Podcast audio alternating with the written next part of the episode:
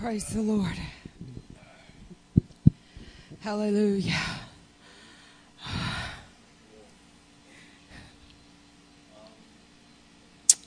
My God. I don't even know how to say what's in my spirit.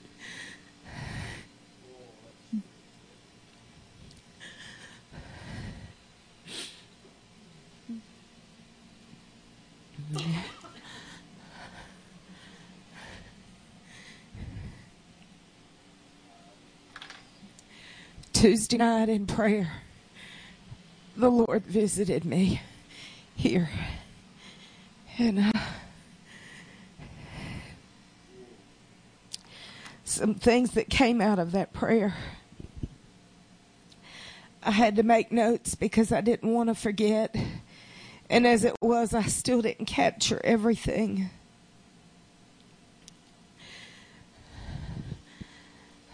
But it was such a strong and serious word for the church.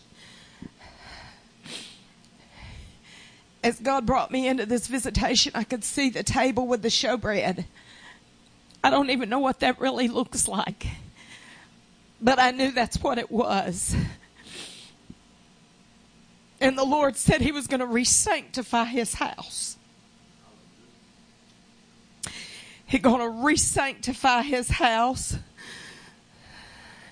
and set it apart for His most holy use. The church has become compromised and and dirty in a place of socialism and visiting and doing all of these things that compromise with the world. And God's not pleased. He's not happy. He said he is raising up a standard of righteousness and bringing back a reverence to his house. There is no respect in the house of God anymore. People come in any way they want to come in. They do whatever they want to do. There's no discipline. There's no order.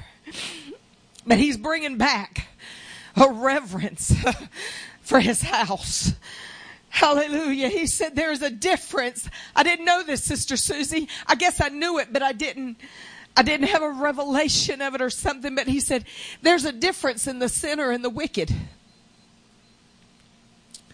That was, that was news to me, Brother Donald. In a way, it was an enlightenment I have not to this point had. But he said he has a heart for the sinner.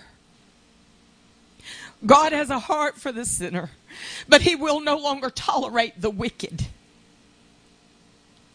Some of the things that he used to describe the wicked to me were the words counterfeit and actors.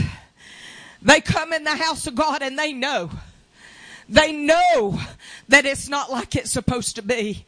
But they sit there all pious and religious. And they act like they have a measure of the Spirit of God. And they act like they have a word for the believer. And they act like they've got their thing together with God, but they do not and they know they don't.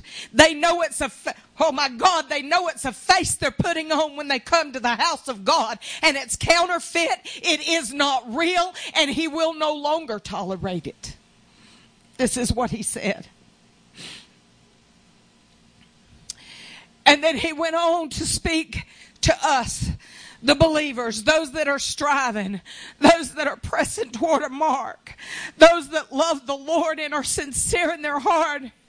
He said, We are responsible for every service. Now that's not news to us. We've heard that before.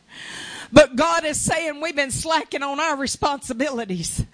He said it's not enough to wait till you get to the house of God and enter prayer in the morning to prepare your spirit and your heart for that service. That's not enough. That doesn't cut it with Him. Hallelujah. We better start preparing before we ever get to the house of God because it's His choice who He's going to use. It's His choice and you may never stand up here and hold a microphone. You may never sing a song, but there's a part you can have in a service. There's a person you can minister to one on one. There's something that God can do in and through you, and you better be a yielded vessel. Hallelujah. He's not playing, Sister Lisa.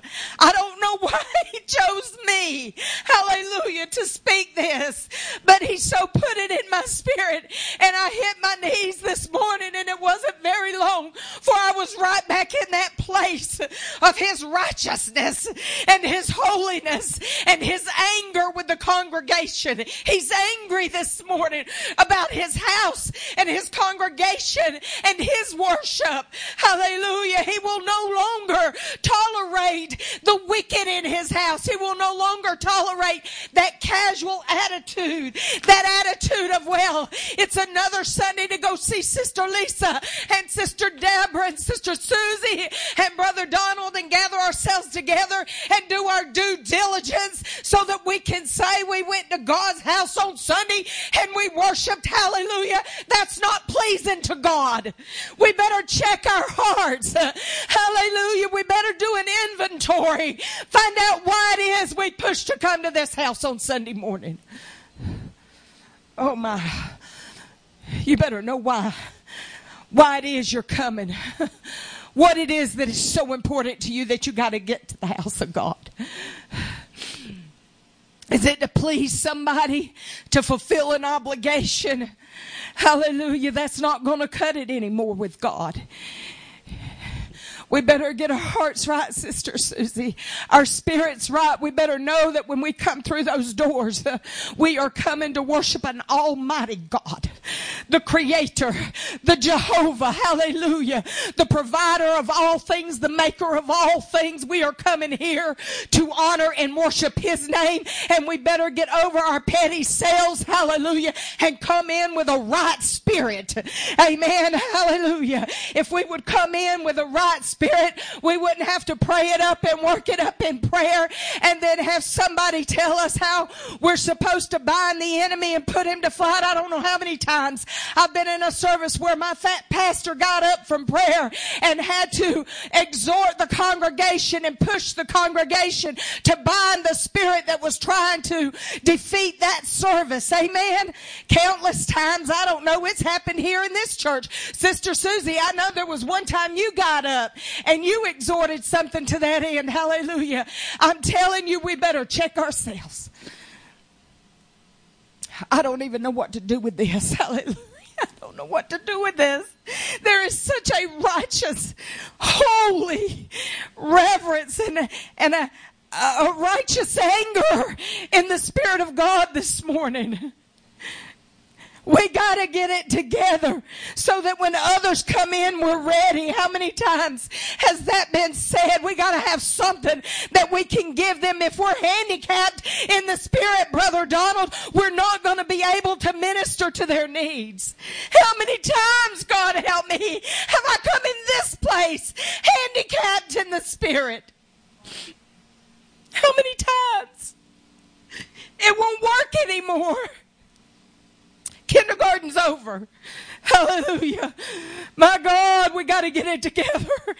Time is like right here. It's not coming, but it is here. He said through pastor in a prophecy, I don't know, a couple of weeks ago, that now was, what, how was it he said it? I can't even remember, but he was changing things right now. Right now right now, not tomorrow, not next week, not next month, not next year, church. It's right now. Hallelujah. I can't be accountable for you. I can only be accountable for me. God help me. Don't think the enemy didn't try me this morning. Oh, oh yeah, he tried me. Hallelujah. And that anger tried to grab hold of me. That carnality. Hallelujah. And I remember the words from Tuesday night. You're responsible. You're responsible. Don't go to that service like this. You're responsible. Hallelujah. Thank God he reminded me. Hallelujah. Thank God he reminded me. Church, we got, we, we so have got to get it together. We can't just keep coming in and casually going out and thinking that it's okay and we're doing our, our part. We can't. I asked the Lord while ago in prayer, I said, but God, what does it look like to be responsible. Uh, what does that even look like?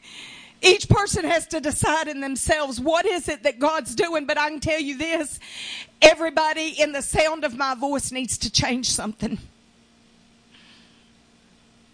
I'm not throwing stones at you. I'm just saying we got to change something that we're doing. I got to change how I'm approaching the house of God. He will not tolerate anything less. We are mature. Mean, not that we don't still have maturing to do, but we are no longer in elementary school in this thing. Hallelujah. We understand that we have a responsibility. We understand that, that we're held accountable. That's the word I'm looking for. We're held accountable. But God is saying it's time to move it up a notch. And, and I encourage you to seek yourself, seek out the Lord and say, okay, God, what is it that I need to do differently? As I approach next Sunday service, what is it I need to do differently, God? Because what you have to do may be different from what I have to do. I don't even know what I have to do. I don't know what that looks like. But He will show us. And He is saying it's time right now. Right. I came in this morning, I knew that time had already come for me from Tuesday night. I knew I could not come back here in, in, in, the same mindset that I have so many times. Not that I didn't love the Lord, not that I wasn't coming to worship, not any of that. But it's different. The game is different now, if you want to call it that. I use that ter- term loosely. I know this is not a game. Hallelujah. Oh, my Jesus. It's a time to get the sinners in here. And it's a time, hallelujah, to tell those wicked ones they better be careful coming in the house of God. God will not tolerate it. He won't. He just won't. Hallelujah. My Jesus, I don't know where to go from here. I'm telling you from my heart and my spirit, this is serious. This is serious. It's important. It's so important. If you don't think that you can be real with God, if you don't think that you can can not be counterfeit or not be an actor, then I would encourage you to stay home on your face before God till you can come to his house without being counterfeit hallelujah, or being an actor.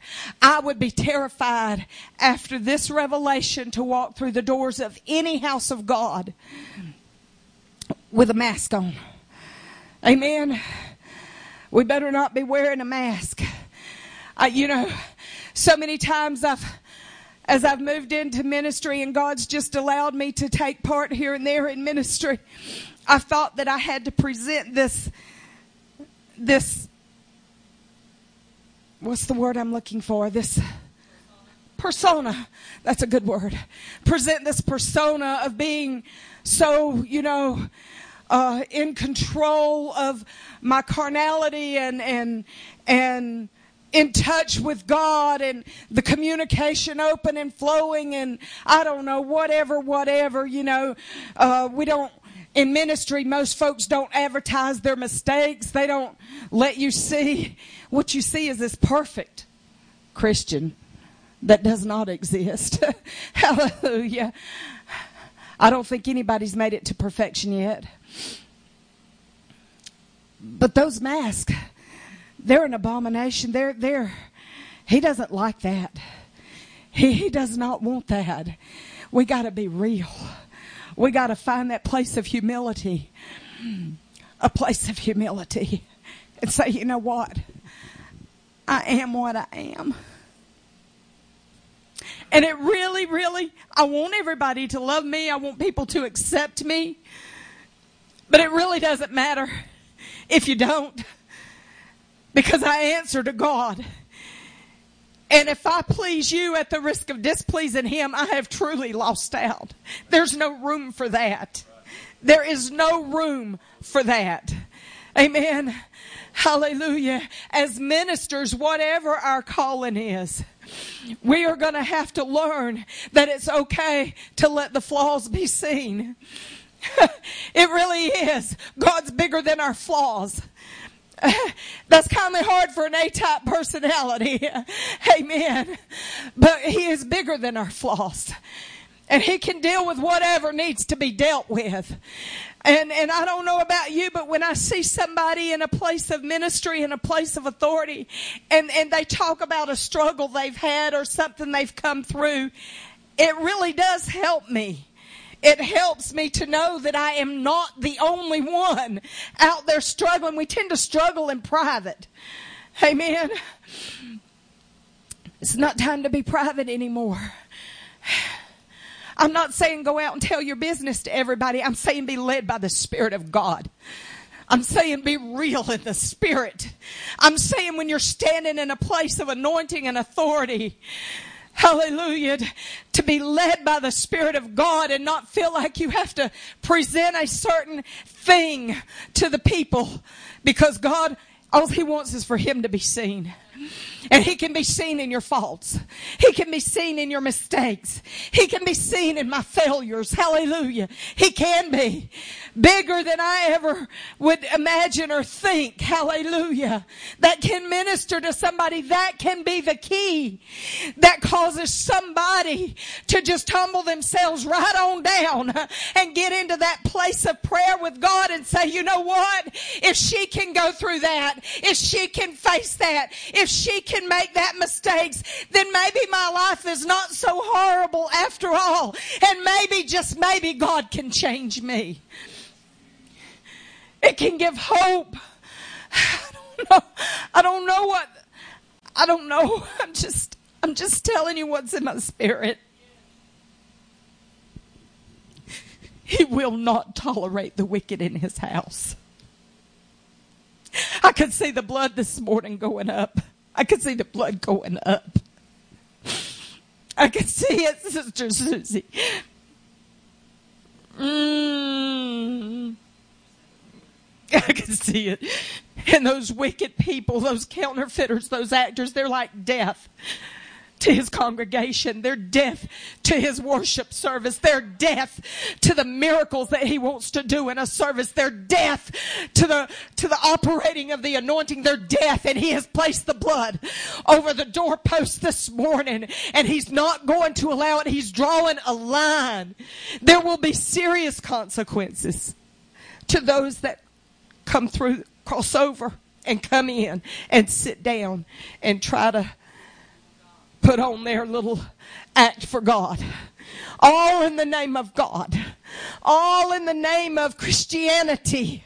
Hallelujah. All in the name of ministry. My ministry. Well, I got news for you. You ain't got a ministry. It's God's ministry. And He will use whom He chooses, how He chooses, and when He chooses. And if He chooses not to use you, you better sit on your hands and do nothing. Hallelujah.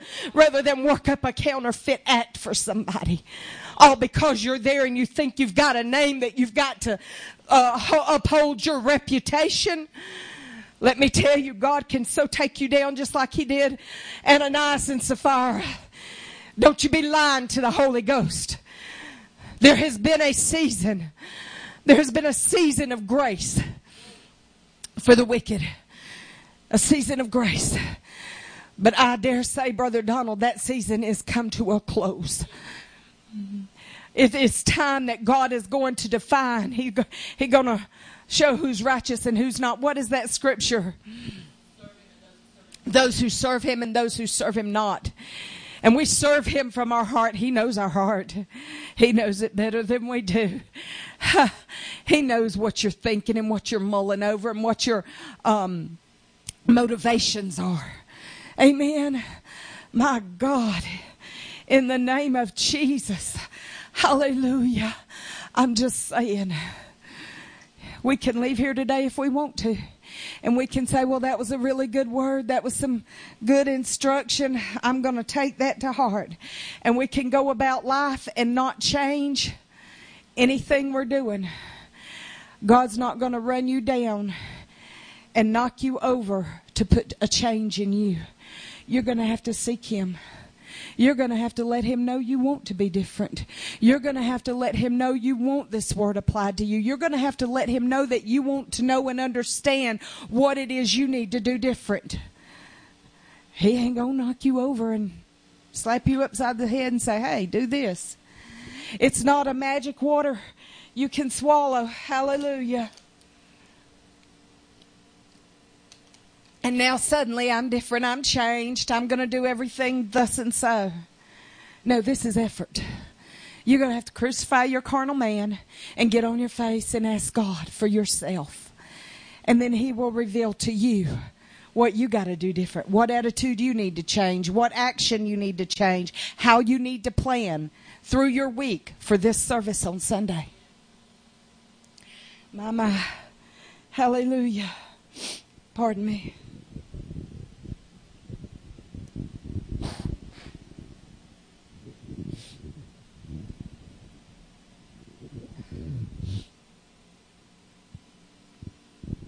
Thank you, Jesus. Have your way, Lord. God, have your way. In the name of Jesus, Father. Where would you take this service, God, at this point? I can't move except you lead me. In the name of Jesus, have your way, Father. Let our hearts be prepared, God, for what you have in this service, Lord. Every heart here, God, every heart by live stream, Lord, or sermonette. Lord, you let every heart be prepared, God, for this service and what you have to say. Help us to receive, God, and rightly divide your word and apply it in our lives. In the holy name of Jesus. God, I so feel your reverence and your holiness. Hallelujah.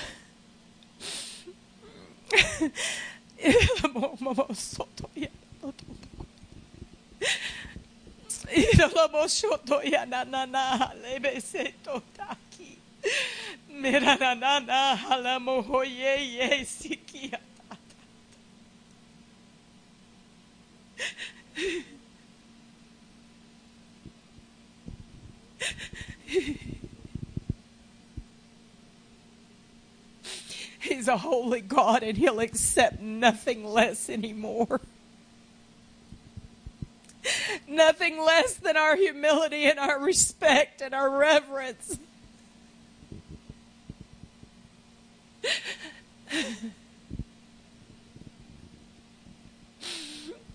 Have your wife.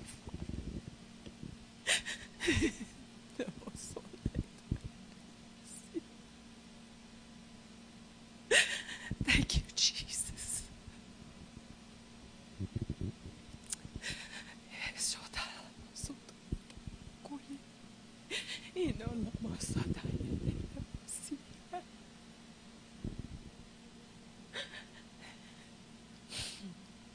Thank you, Jesus.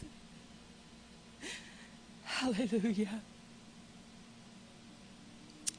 Deal with the hearts of your people this morning, God. Change our hearts, God.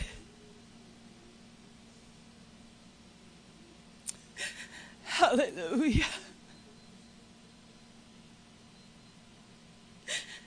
And have the holy way.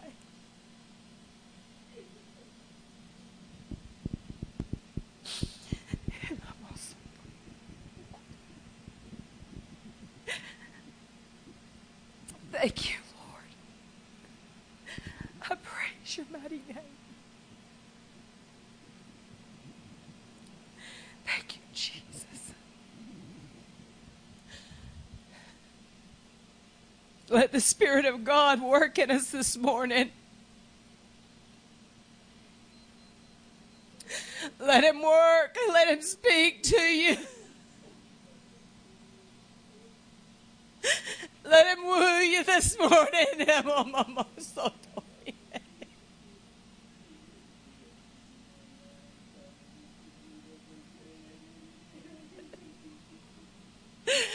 humble in the presence of Almighty.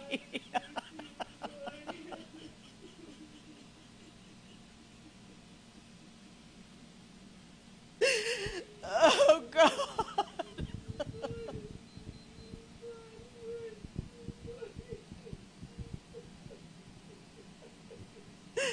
Oh, God.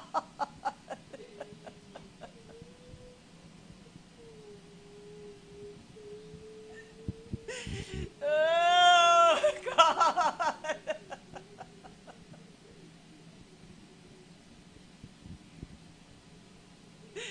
Hey,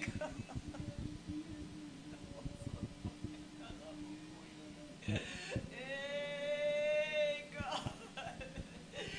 Oh, that must- oh, yeah. Oh, you feel that scrubbing, that turning. Uh, oh, I hear the Spirit of God saying, I'm sanctifying a people.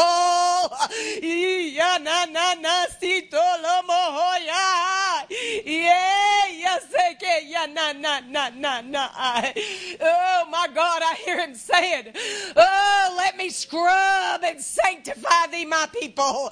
Oh, yes, I told them, oh, yeah, yeah, yeah, yeah, na, na, na.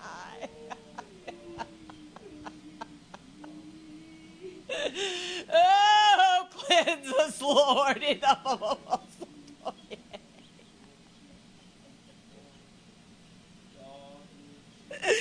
Hey,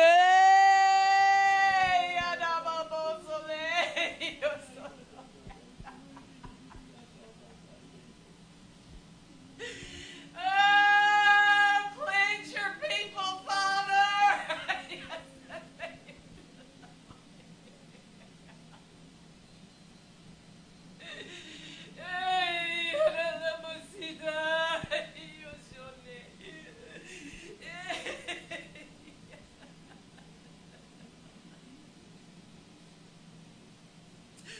Oh, dear God.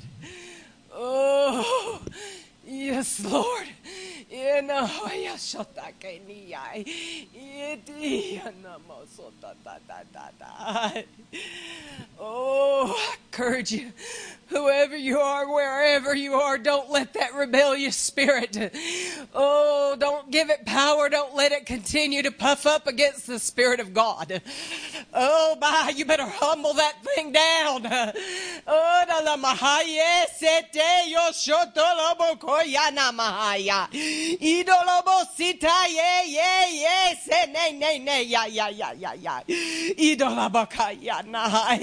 Oh, my God, that rebellious spirit. Oh, it's a sin to God.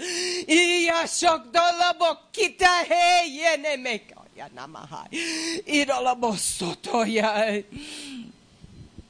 Oh my God. Hallelujah. You better humble that thing down and give it to God. Oh, you see, He's your creator. You have nothing except He allows you to have it. God's fixing to strip some people. Oh my God, He's fixing to strip some people. Eh, such a haughty spirit. I feel that thing standing up against the anointing and the Spirit of God, not allowing Him to cleanse and work in you. Oh, mm, my God, it's not me you're taking to task. It's Almighty God.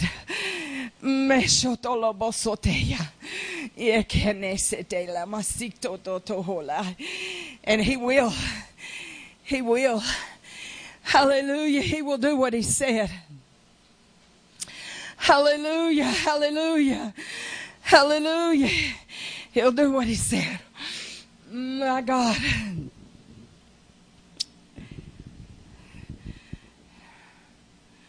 Where is that scripture that talks about rebellion? All the scriptures are just rolling through my head and I can't get any of them straight, but. Uh huh. Would you look that up, please? I want to read that to the people.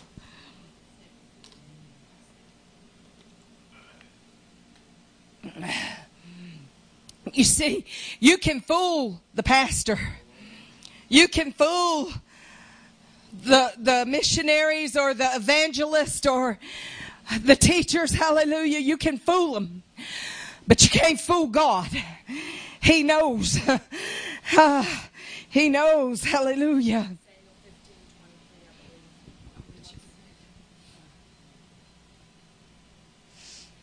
Hallelujah.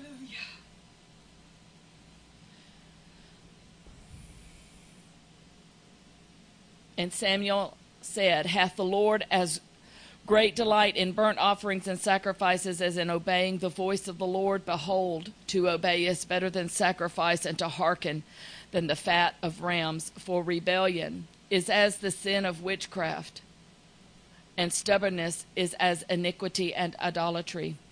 Because thou hast rejected the word of the Lord, he hath also rejected thee from being king. That was Samuel to Saul.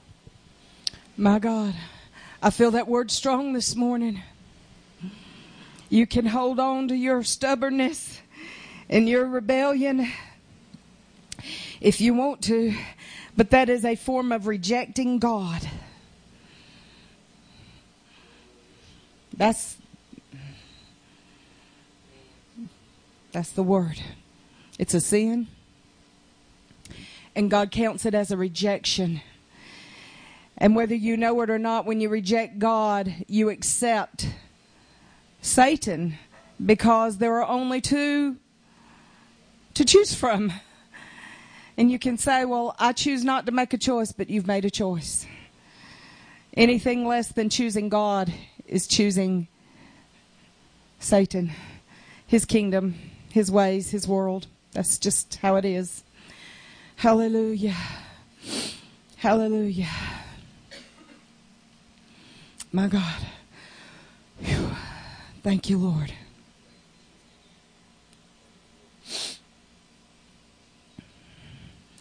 See, I'm on a new learning curve, so y'all just going to have to bear with me. Because my, my former modum operandum was when I didn't know what to do, pass it off to somebody. God won't even let me pass this morning. So here we are. Hallelujah. Thank you, Lord.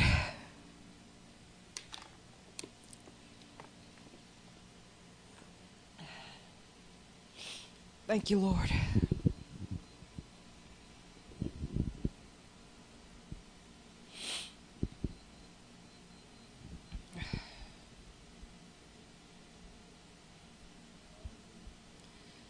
Thank you, Jesus.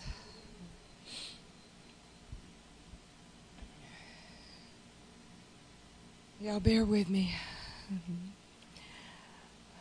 Thank you, Lord. I have to find the words.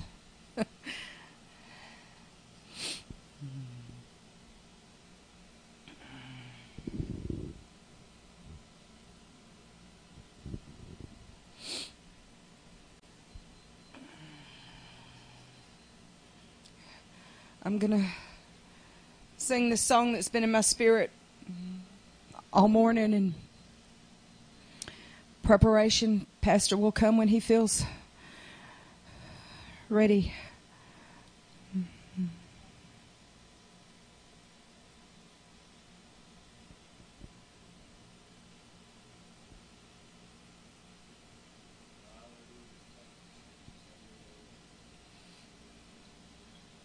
Technical difficulty, sorry.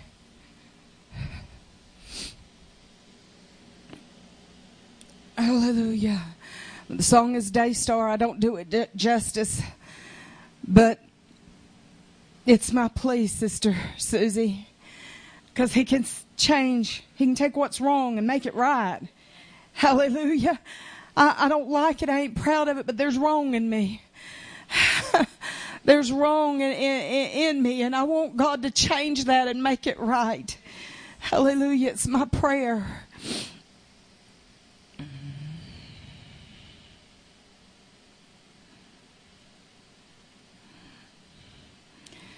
Thank you, Lord.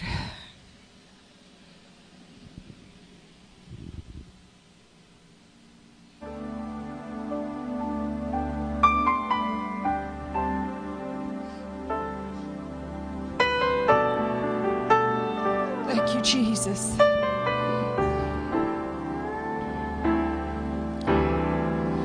Lily of the valley, let your sweet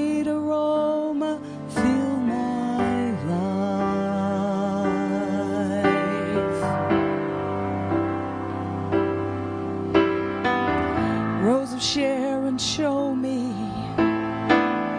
how to grow in beauty in God's sight.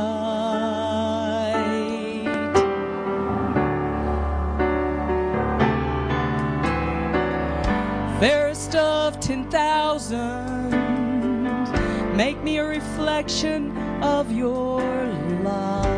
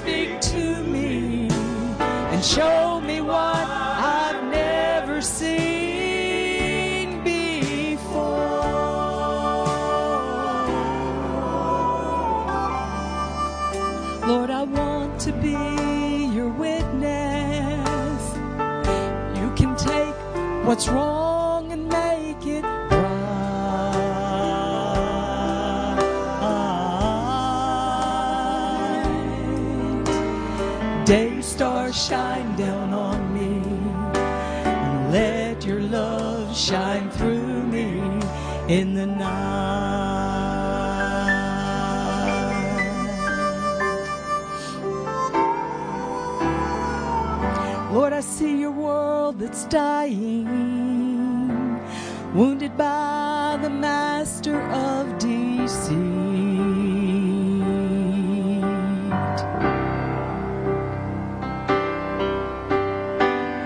Groping in the darkness, haunted by the years of past defeat.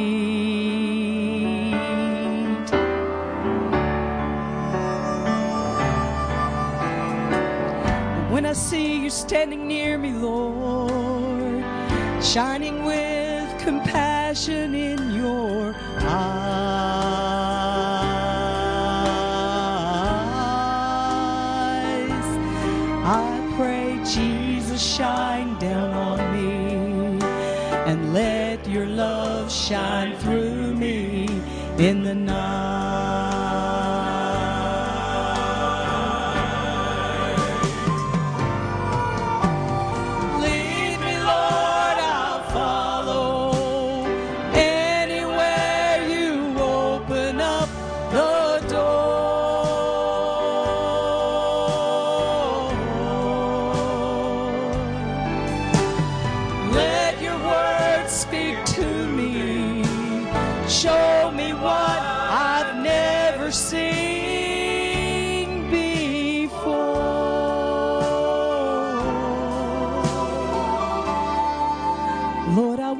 to be your witness. You can take what's wrong and make it right.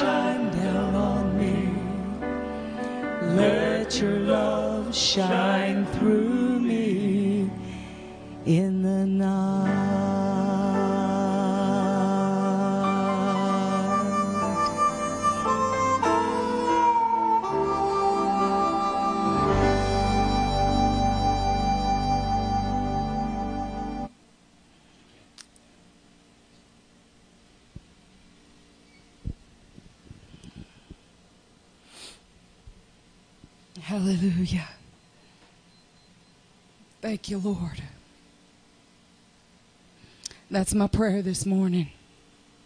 Amen. Hallelujah. Hallelujah. Let's reach out to him a little bit this morning. Let that words of that song just keep ministering to us. The Spirit of the Lord is wor- working on us today and He's ministering to us. Hallelujah, Lord. Let your, oh God, let your light shine down on me, Jesus. Oh God, make everything right, Lord. God, search my heart this day, God. Search our hearts, God. Forgive us for all the times, Lord, for all the times that we've gotten up and pretended, God, forgive us.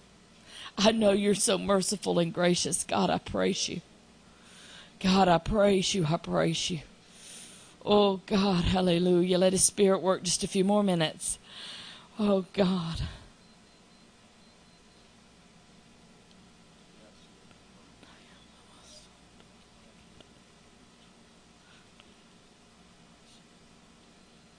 The word tells us that he'll speak a word and then he'll speak by two or three and let it be established. And I know that what the Spirit of God had spoken to Sister Kathy, I know, I can know that's the third time, if not more, but I know that's at least the third time right here in this church the Spirit of God has spoken. And what that tells me, because that was so real if you couldn't feel that, we need to perhaps work on our feelers a little bit and get a little more sensitive to the Spirit of God. You know, we might need to work on that. We've got to train ourselves to be sensitive to the Spirit of God. That reminds me, before I go into what I was saying, let me find something here, a note that I had made. And let me just, it's actually right up about that, training your spirit. So y'all bear with me a second. Train your spirit to be sensitive to the Holy Spirit. Expect the Holy Spirit to manifest Himself through you. Is that not exactly what the Spirit of God's been speaking? To, to manifest Himself through you and use you for His glory. Listen to Him. Yield to Him. And I have a scripture notation, Romans 12, 7. To be successful and to be able to minister effectively, you will have to take time to prepare yourself in the Word and wait before God in prayer. And those are things that just, you know, parallel what, what God's telling us today. To let's be sensitive, you know, to that working, but getting back to the way the Spirit of God moved on Sister Kathy Tuesday night. It was divine, it was holy. I didn't know what the Lord was going to speak, but I knew surely He was going to speak. And when she began speaking, as the Lord gave her utterance, I was reminded of things that God has spoken right here. Other places as well, but right here. Pastor has spoken and prophesied. And I'm making a point. So y'all, I said, hang, train your spirit. Hang with me here. So the Spirit of God spoke and said He was doing a new thing. He said He was bringing back the days of the book of Acts and He was bringing things back. and He was going to make a difference between those that, that serve Him and those that serve Him not. And so the wicked would no longer be able to sit in the presence of the uh, in the house of the thank you the congregation of the righteous. So the lord has spoken that all right? So that's that's a foretelling. You know the the Old Testament is full of prophecy of Jesus, but the day Mary conceived, it was, to use Sister Kathy's phrase, it was game on. The day she conceived, it was it course, we know from the foundation of the world it was set, but for sure, the sign when she conceived, when a virgin conceived, that thing was set in motion. And it was a determined number of days before he was going to come be born. And there was a determined number of days before he would enter into his full time ministry. It was a determined number of days till he would give up himself as a sacrifice. It's a determined number of days. There's no willy nilly, wishy washy in God. So a prophet, uh, a, a person, a vessel of God can speak something. So we've heard our pastor speak and others, but I'm saying our pastor spoke right here. I remember specifically the Spirit of God moving on me one service, very specifically about deal, God dealing with the carnal mind and coming in the house of God uh, carnally minded, and it was an offense to the Spirit of God. I could see it so plainly, and I saw people come up to the door of the church. Excuse me a moment. I was standing here. I saw that, and I saw people come to the door of the church with carnalities just swirling and going and going, and as if they were just going to come on in to the house of God with that going on. And I saw what an offense that was to God. It was offensive to Him. And you go to the Word, and He says the carnal mind is enmity. Do you want to be God's enemy? I have taken my carnal mind way too casual. That it's an enemy of God. We're so used to, we we're born with it. Right? We don't know life without a carnal mind. But we do know life with the Spirit of God that will subdue that. That's where our efforts got to go. So I saw, first I saw as a whole, people sitting in the house of God with a carnal mind and it being an offense. and then I saw him outside that door, this door, which is just a sign and a symbol of any other house of sanctuary. Getting ready to step through that door with all that. And I knew in myself, I knew in myself that if the vessel of God under the right anointing at that moment, if that person had stepped through that door and that carnality had confronted the anointing that was trying to minister to his people, I saw that vessel with the ability to speak as in the book of acts. And this was the example god gave me. But when when i believe it's paul spoke that mist of darkness he spoke a mist of darkness on on someone that was offending and they were led about. They, they were in a, they couldn't see. And I saw that type of power. But it's, it has nothing to do with a vessel. It has everything to do with God restoring his sanctuary. Us as a sanctuary, for sure. But also the congregation. He's got to sanctify the congregation. He's got to. And this is where we meet. This is where we meet. So I saw under the right circumstance when those spirits come and offend that God was going to make an example out of people and that so bothered me. Bothered me. We love, right? We want everyone coming to the house of God to get help. But when you're not coming, when you're wicked, you're not coming to get help. When you're sinner, you're coming to get help. God doesn't, just what God spoke. And I saw that. And it bothered me because it's people I knew. I was familiar. Well, I didn't do it. God did it. And whoever the vessel is that speaks, they didn't do it. They're just vessels of God. We have no power. I have no power. I got no power right here. I can't who do you. I don't have that. I got nothing. I'm a I'm a human being. But the spirit of God can sure do it. Okay, so that's step that's two. That what the Lord showed Sister Kathy last Tuesday is number three. And with the sense I got when she spoke was very different than when Pastor spoke and when I spoke. This is now.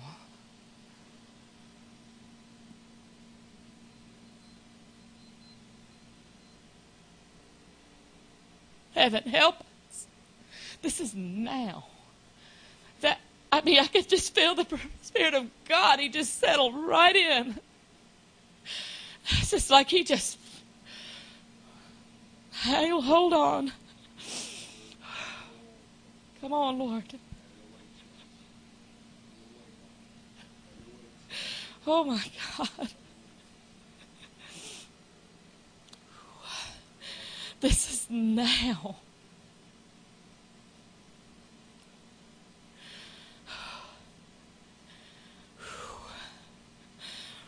Ooh, reach to him just a minute. Oh, God.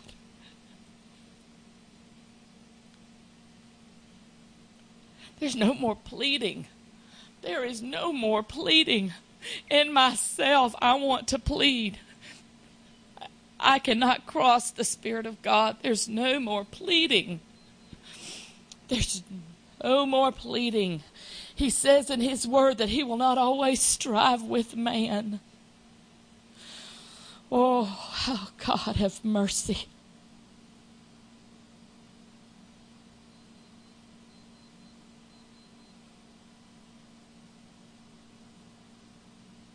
Oh God, thank you, Jesus. This is now. Oh God. Thank you, Lord. I think we got to wait just a few more minutes. We've got to let this Spirit work. Oh God, thank you, Lord. Thank you, God, for your mercy. Mm-mm-mm. Don't think he doesn't have vessels that can't be what I call them jackhammers. Don't think, ooh, don't think he doesn't have vessels that aren't one bit afraid. I tell you what, you might be meek and comely. You might be quiet and t- eh, off to the side, but I, when the Spirit of the Lord gets upon you, you'll be like Samson taking up those pillars. You'll do it. You'll take up the jawbone of an ass and you'll slay however many thousand. You'll do it. You'll do it. He's just turned now and speaking to the ministers. He was dealing with the congregation and now he's coming to the ministers right this minute. He's speaking to his ministers right now. He's speaking and he's saying, Woe unto you. Woe unto you, shepherds. Woe unto you. You've stood in the pulpit and you've lied. You've stood and you've said there's healing and there's been no healing.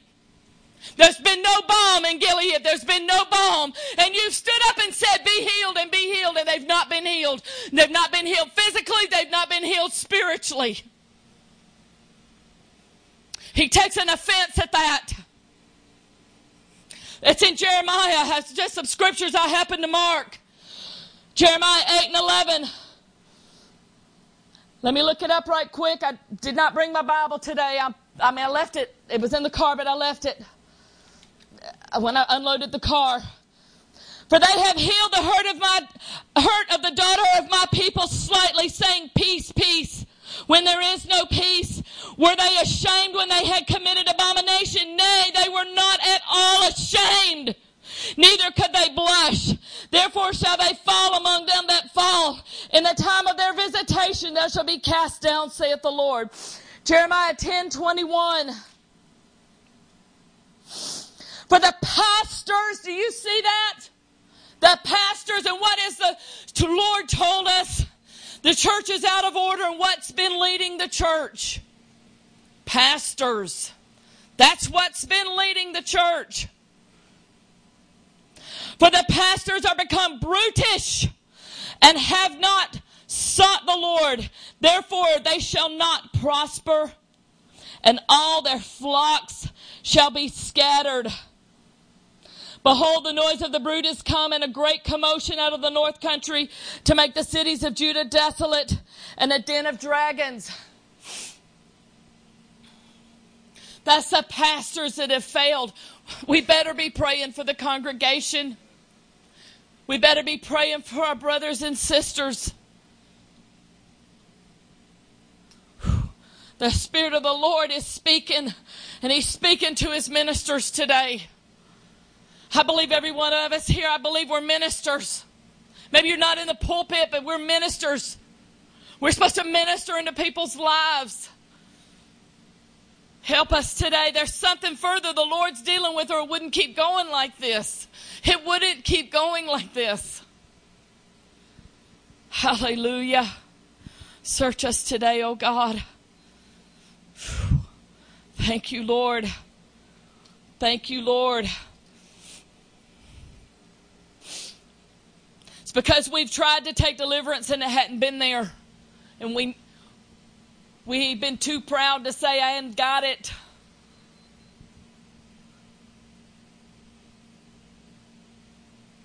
And in turn, we hadn't sought Him for it. We haven't sought Him for it.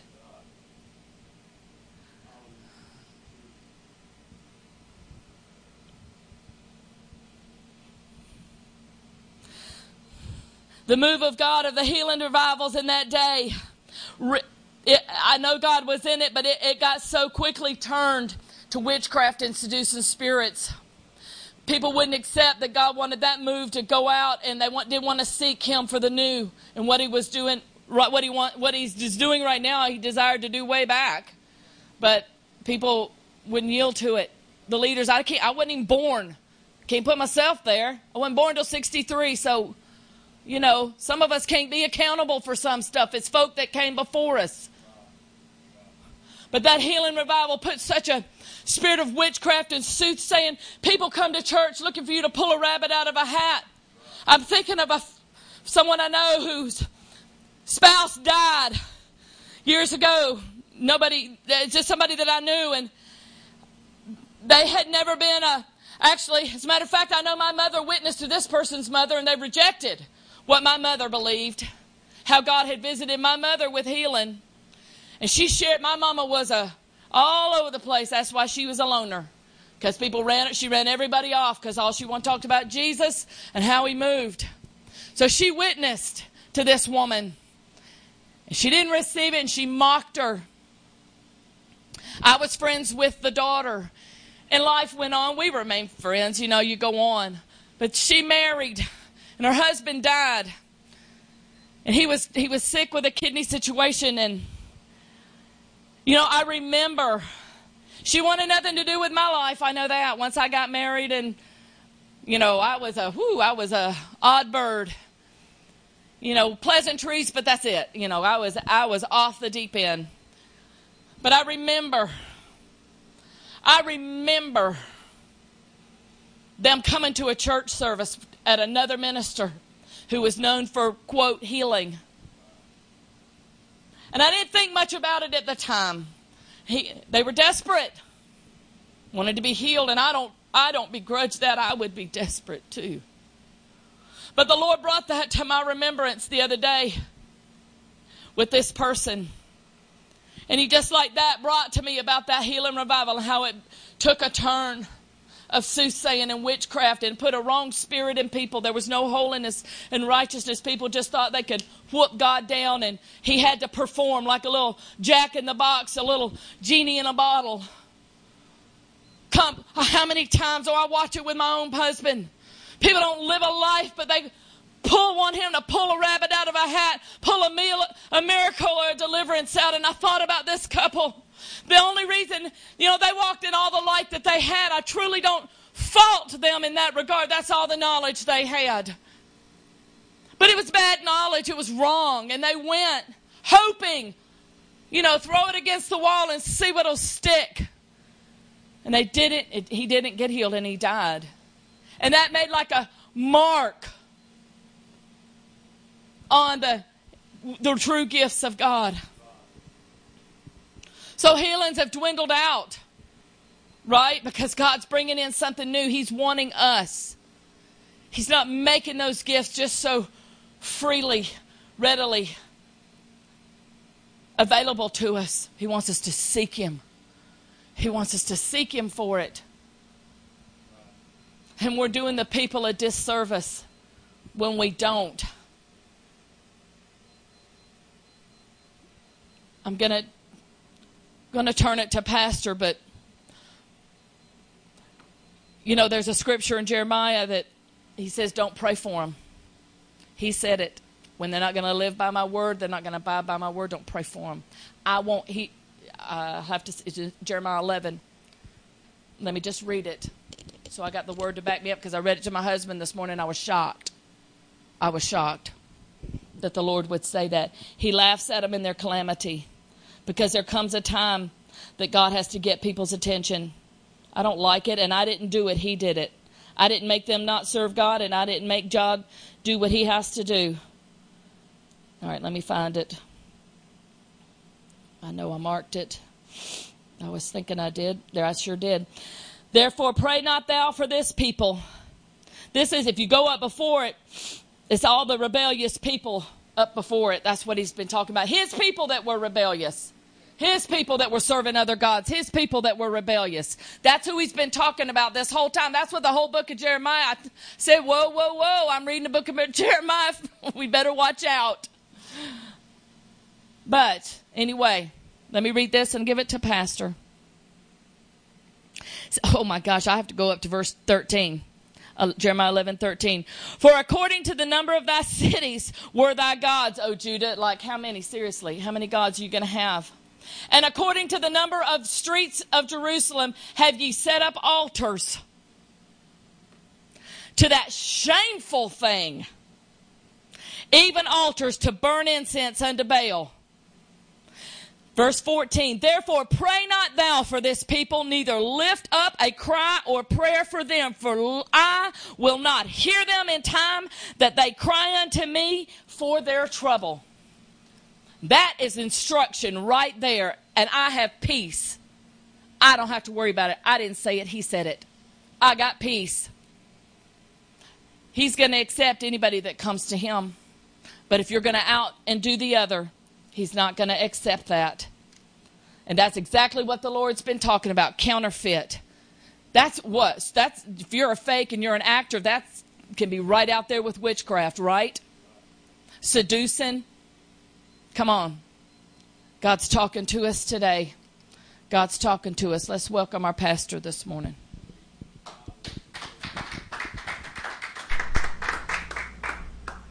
Thank you, Lord. Man, can you feel the presence of God in this place? what's going on, but buddy, I'm reverbing like crazy. You got me too loud on something. It's a fearful thing to fall into the hands of a living God. Fearful thing. Amen? Fearful thing. And the Lord woke me up early this morning, very early, probably somewhere around 4:30. He began to deal with me about disobedience. And the Lord spoke in my spirit. I sound like I'm in a basement, Brother Philip. He said, There is a price for disobedience. There's a price when you disobey God.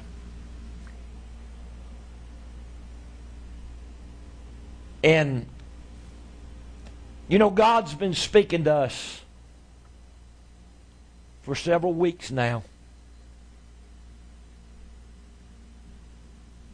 because there's something God wants to do. I need some volume on my monitors. There's something God wants to do, and it's different than anything He's ever done. I don't know what it is God wants to do. Leave it right there for right now. All I know is God spoke to us on the fourth day of this month in a prophecy and the very first words out of God's mouth is, I'm changing the course of man today. I'm changing his course.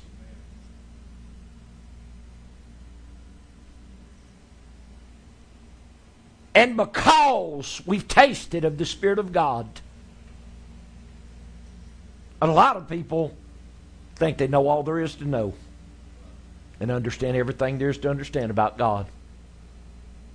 But you know, God spoke to us in His Word by the Apostle Paul in 1 Corinthians 2nd chapter, I believe it's the ninth verse. He said, Eye hath not seen. He said, This thing right here, you ain't heard. And into your spirit, man, or into your heart, you don't have no understanding of that that I'm fixing to bring forth in the earth. So your spiritual eyes hadn't seen, not these natural eyes. Your spiritual ears hadn't heard, neither has it entered into the spirit, man, or the heart what God has prepared for those of us that love Him and those of us that wait on Him. I've been waiting on God for something. I've been waiting on God for something. If I want to preach, all I got to do is pick up the phone. I can have doors open many places in a heartbeat. I'm not looking to preach. Not unless God speaks to me. Because I heard a vessel of God preach about ministry one time. And she said, People get so caught up in going and doing. And said the majority of it pertains to things of God. And they get so caught up in ministry or works of ministry to, they think they're really doing something for God. You can get so caught up in going and doing till you can lose your relationship with God because you don't have time to seek His face anymore. What did Paul say? He said, After I've done all these things, shall I myself now become a castaway? You can get there. You can get there. And all God wants to do is pull us down and rein us in to hear what the Spirit's speaking.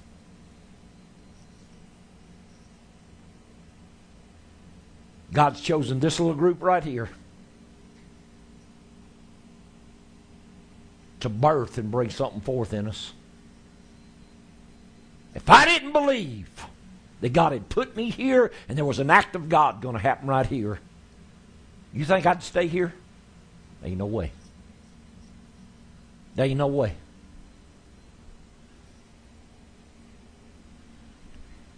You may think it wrong of me. Go ahead and turn that fan off if you don't mind.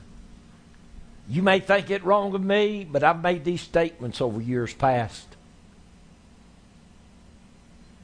With the ability and the anointing and the gifts God's put in my life, I could compromise just a little bit, says Susie. And I could be preaching to a bunch of people. I could back off on the straightness of this word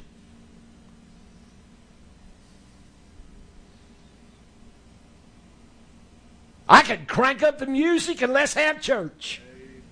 And we'd fill it up, run it over. Because people love good church. Do they not? Everybody loves. And there's nothing wrong. Music has its place. I've said that many times. But there's a lot of people they can play music but they're not anointed of God. Amen? They got plenty of ability. There's preachers that can preach. I've heard preachers preach some great word and not feel one lick of the anointing. And y'all know I'm telling you the truth. There's a seriousness in this place today. I got my scriptures marked a while ago and I sat down. Started putting my shoes on. The Lord said, Keep your shoes off today. I said, God, at least let me keep my socks on. I said, because I know that people don't want to look at my old ugly feet. But the Lord told me, He said, Don't, don't put your shoes on. It's holy ground. Holy ground.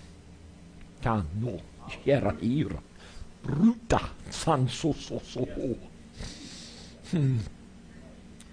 Give me direction, Holy God. Give me direction, Holy God. Order my steps in the delivery of this word, oh God. I know what you spoke in my spirit. I know what you've been dealing with me these last several days. And God, my heart fears For you said it's a fearful thing to fall into the hands of a living God. Grant unto thy servant this day, O God, the wisdom and the understanding to speak thy word by the unction of the Holy Ghost. Not my will, Father, but let thine be done. Master, if I want to say anything in myself, it's going to hurt thy peoples. God, then I ask you to cause my tongue to cleave to the roof of my mouth. God, I love your people.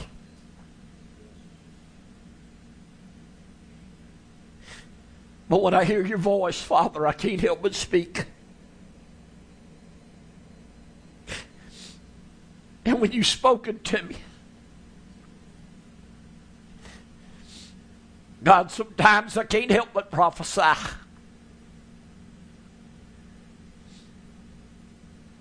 So I'm asking you today to give me direction. Gather the people's hearts and minds together that thy name can be honored and lifted up and glorified. In Jesus' name. I ask you, Lord. I worship you, Holy Lord. Thank you, Jesus. You know, I don't use the phrase lightly, man of God or woman of God. But every time you turn around, somebody's addressing somebody as man of God or woman of God. I'm going to tell you, it almost makes me sick. All you need to address me as is pastor or brother John or brother Metter. You don't have to address me as man of God. You can call me servant of the Lord because I believe I'm his servant. But to me, when somebody says man of God, but you've reached a pinnacle, you've reached a place in God. There's only a couple of vessels that I've ever referred to or will refer to in this hour as a man of God or as a woman of God because I got to see something. God's got to confirm something to me. And I got to know you're walking with God before you're going to hear them words come out of my mouth. Because I ain't going I ain't going to just freely utter them. Are y'all with me today? I feel such a presence of the Lord. I want you to open your Bibles with me to 1 Samuel, the 10th chapter. One of the very scriptures that my wife or Sister Kathy read, or my wife read, was one scripture I had marked today, so I know the Spirit of God is talking to us or trying to talk to us. But are we going to listen?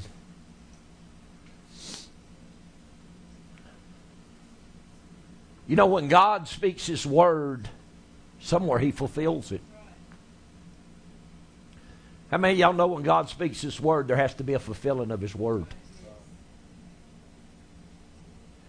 And thing about it is, it don't matter if you're ready.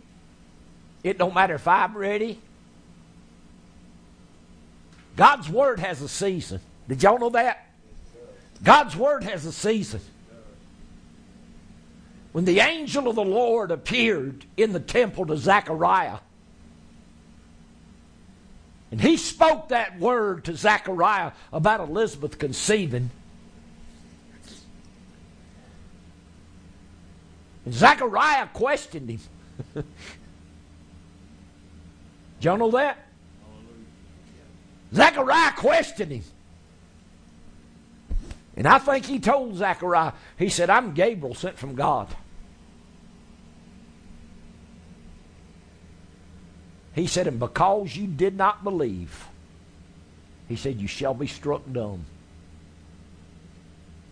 He said, but my word shall come to pass in their season. So the word of the Lord has a season.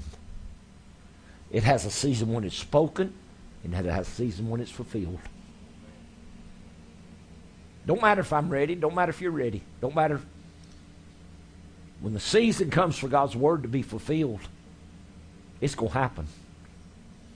We're in a season right now. There's a lot of things going to start being fulfilled. You know, when the Lord spoke into my spirit here several weeks ago, gave me those books over there in Joel, those chapters. And he spoke to me about a new beginning. And then the next week or so, he turned around and he, he showed me that in that 23rd verse of the second chapter of Joel, he said, I have given you the former rain moderately. And that's when God spoke to me. He said, second chapter of Joel ain't talking about the book of Acts. He says, talking about our day. He said, because I've already give you the former rain. The former rain was the book of Acts. What Joel saw when he spoke in verse 28, he said, And it shall come to pass afterward that I will pour out my spirit upon all flesh. God's fixing to pour spirit out on all flesh. And what wasn't fulfilled on the day of Pentecost is fixing to be fulfilled now. Because all the Word of God wasn't fulfilled on the day of Pentecost. There wasn't signs in the heavens. There wasn't wonders in the earth beneath. We didn't see fire and blood and vapor of smoke. We have not yet seen the sun turn to darkness and the moon turn to blood. We ain't seen these things. But this is the day right now we're going to see the fulfilling because part of it happened. Part of it didn't. When Jesus came out of the wilderness in Luke the fourth chapter, and man, I, am telling y'all, I'm being led by the Spirit of the Lord. So ain't none of this in my wasn't none of this in my thought pattern. Jesus come out of that wilderness in Luke 4. In 4 and 14 said, and he returned in the power of the Spirit into Galilee. Down in verse 18, he walked in that temple. They delivered unto him the book of the prophet Isaiah. He opened it up and began to read. He read everything that was in Isaiah. Was it 60 or 61? I can't remember now. 61. And he got down that part that says, and to preach the acceptable year of the Lord. Well, in Luke 4, he stopped right there. In Isaiah 61, Isaiah didn't stop.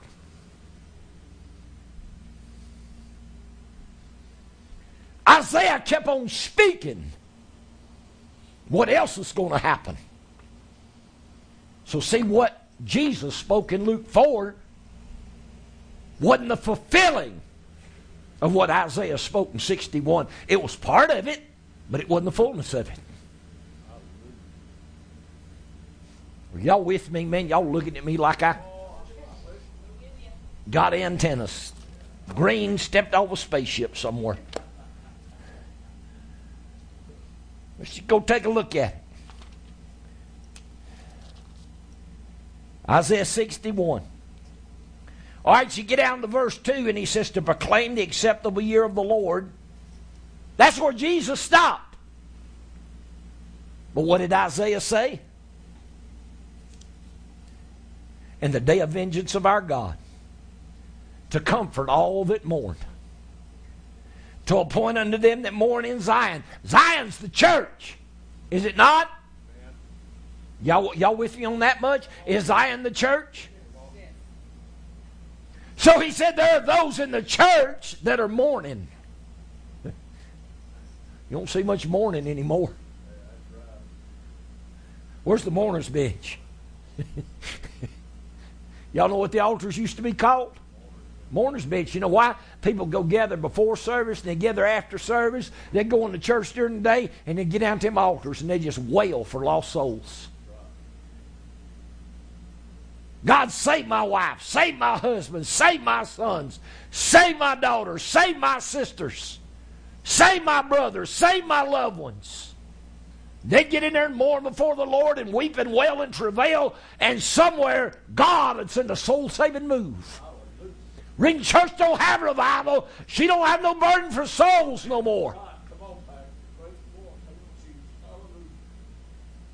And the Lord said, Here, I'm going to send a spirit that's going to comfort all them that mourn. I'm going to send a spirit that's fixing to bring vengeance of God.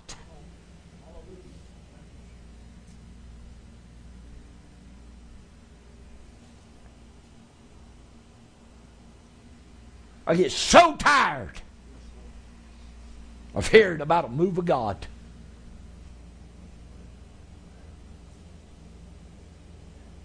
Boy, you ought to heard Brother So and so preach last week.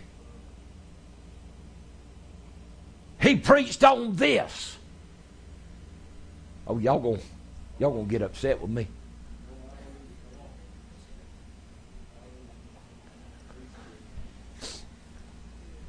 Kind of like I was talking to Brother Michael Harris here a while back. He said, Brother Metter, he said we had an evangelist that'd come to the church, or maybe it's another pastor down where he used to be. Said he'd come in there and preach and said, But he can fire you up. Said, but when he'd preach, I'd mark my Bible and I'd date it. he said about three years went by. He said he come in there and said, open up his Bible and started in on scripture. He said, Man, God, you spoke to me. I got a fresh word from God. And said, when he gave the scripture, he started in the same message. He said, I had it dated. He preached it three years before.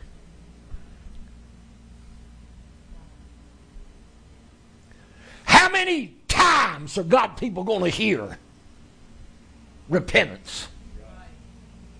Turn back to prayer. Turn back to seeking my face. Put on the armor of God. Prepare for battle. How long are we going to hear it? How many times does God have to speak to us to get our attention? Well, I told you y'all ain't going to be happy with me today. I know God will suffer with us. And I know God will be patient with us. But there comes a time the seasons are going to change. Amen? I hope y'all with me today. There comes a time the seasons will change. You know, we're, we're coming out of summer now, we're going into fall. And you can you can see the seasons beginning to change. You can feel that coolness in the air of a morning now. The sun's repositioning itself. How many times I fussed this summer? 6.30, 7 o'clock at night, walk out of the trailer, and that sun hits you like a burning blowtorch, just as hot. At 6.30 and 7 o'clock at night felt like as it was at 1.30 and 2 o'clock now. I said, my God, how long is this heat? I said, it's 7 o'clock at night, going on 7.30, and sun's just still bearing down on you hot. But I'm going to tell you, it's shifted positions now. Why? The seasons are changing. God's shifting positions. oh! God's shifting positions, Sister Susie. He's fixing to deal with the word he's been preaching all these last seasons. Now he's fixing to deal with it.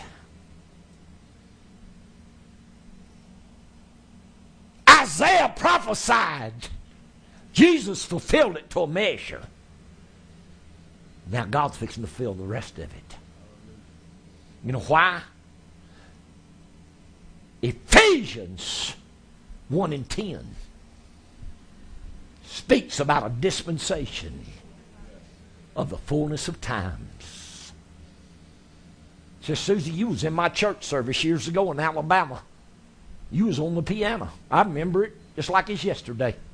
I walked out, took the service, and I said, God, you spoke to me. There's fixing to be a new dispensation come in. We are moving in the dispensation that God spoke of in Ephesians of the fullness of times.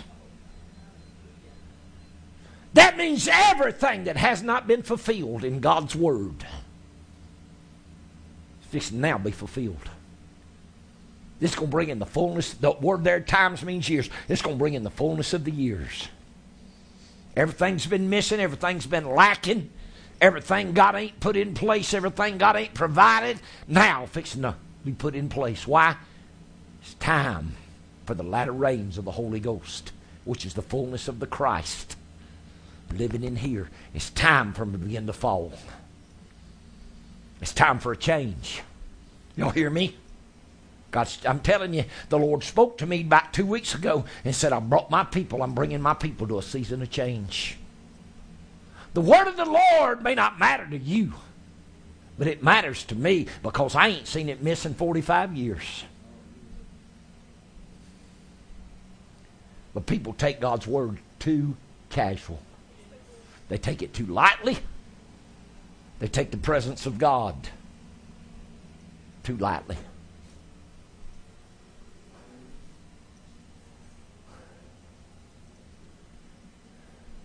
Had somebody get so aggravated with me here several years back. Just quit coming to church. but you know what they done? They went to church everywhere for 30 miles.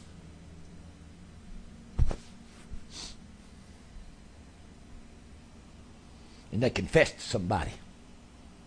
You can't find in these churches what you can find over there.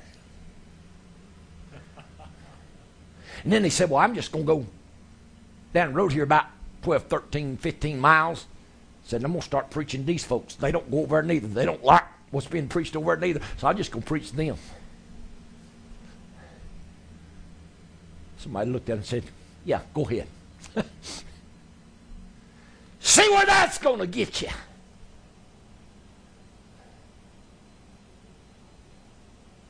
There's something different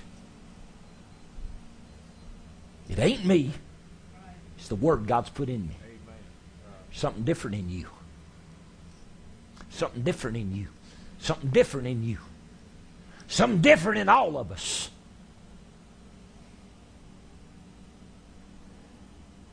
Because we can't go sit.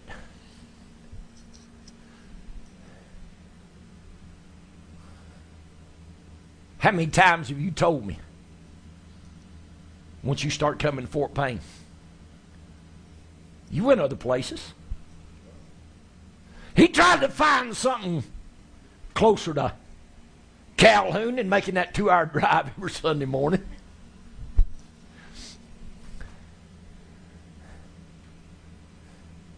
All of us have. Didn't work. You say, oh, Brother Medic, you just lifting yourself up. I ain't got nothing to do.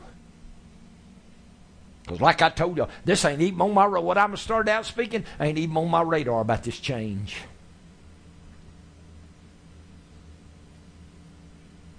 How many y'all believe we're in a season of change? How many y'all see people going right on in what they've been doing for years? Can y'all see that? You know why? They're not sensitive to the working of the Spirit of God. When you're sensitive to the working of the Spirit of God and the Spirit of God speaks change, you can feel something in the atmosphere. Has the weather changed like that? No. But you can see it gradually starting to move in. It's grand There's something great mm, There's something great. Well, hallelujah. Thank you, Jesus. There's something just.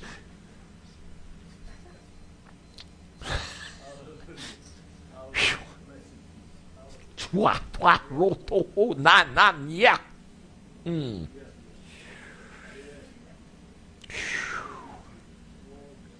Mm. Men I hear the heart rachote iras. For there shall be a drastic change in the weather. Is a sign to thee that I, God, have ordered a season of change. Drastic change in temperatures. Open thy eyes and stop thy ears And pray that our God take the hardness out of thy hearts. That I can hear and see and feel. For the Spirit is moving. Be thou still and feel. The moving and the working of my spirit, saith God. For strange, strange is the anointing and the breaking forth of that which I shall perform.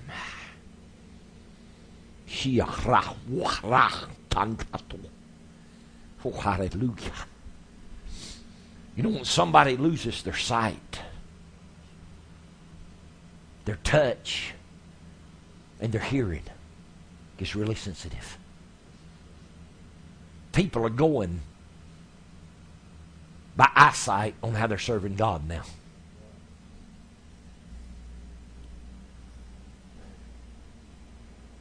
So be still. Sometimes you still yourself and feel the working of the Spirit of God. Man, if God's real to you and you know the working, you can feel something working. We'd come in here that Tuesday night after God spoke. I believe it was after God spoke that prophecy about that He was bringing forth a new and a different anointing. Might have been the following week, I can't remember. But we got out and prayed. You know, you can feel when there's a power just rushes in. You can feel that moving, that working. But it was like this, and exactly what God spoke in that prophecy. It was like a blanket just settled down. And you could feel. It was different. It was. If you wasn't sensitive to the Spirit of God, you'd have missed it. And I don't know if it's that night or whether it's the next morning up at the trailer. I asked my wife, I said, Now, is it me?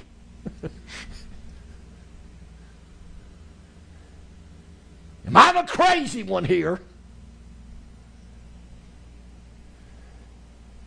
Or was there something different? that came in the church last night while we was praying. She says, Oh no. She said the first thing Sister Kathy said to me when she got up off her knees, she said, My God. She said, This is different. Is that what she said, Sister Kathy? This is different. I feel something different. It wasn't that power, but it was that presence. Woo! I just settled down. And he said he was going to come down on us like a blanket and just wrap us in that brand new anointing. Y'all may not have picked up on it, but I'm tired of the old. I want the new. I want the new. Amen. I want the new. Because if we can't give God our attention, just as if God's speaking to us, and we have been taught the word, schooled in prayer to a certain degree, and we know to a point how to behave ourselves in the house of God, and God can't get us to move, how's He going to get them sinner folks out there? That's why the time has come that judgment is going to begin right here.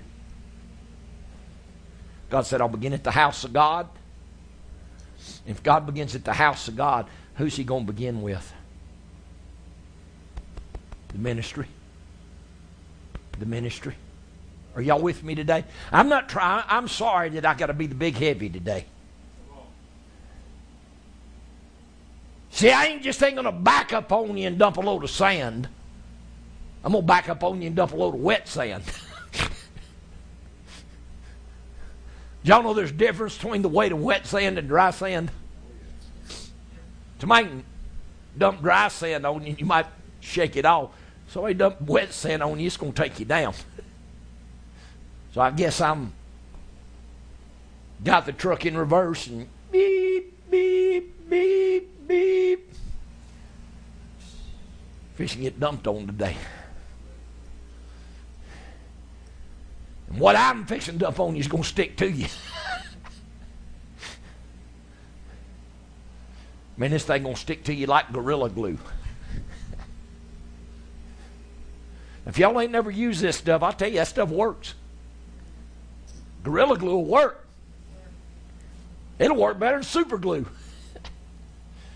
But I'm going to 1 Samuel, the 10th chapter, and I'm not going to read all of it. Y'all can read from verse 1 through about verse 6. I'm going to read a couple of verses. Then Samuel took a vial of oil and poured it upon his head. He's talking about Saul. And kissed him. And says, Is it not because the Lord hath anointed thee to be captain over his inheritance? Samuel went ahead and told him several things. Then I want you to go down to verse 6. Y'all pardon me just a second.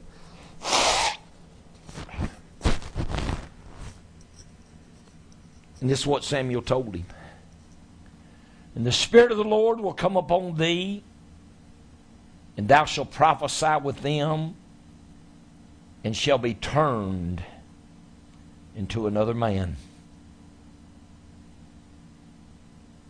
And let it be when these signs are come to pass, or come upon thee, that thou do as occasion serve thee, for God is with thee.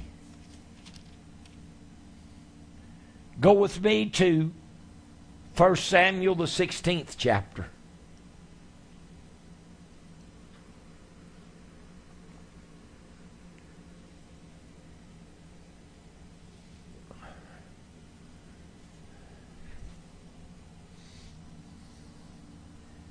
Y'all with me? I'm at verse 13. Then Samuel took the horn of oil and anointed him in the midst of his brethren, and the Spirit of the Lord came upon David from that day forward.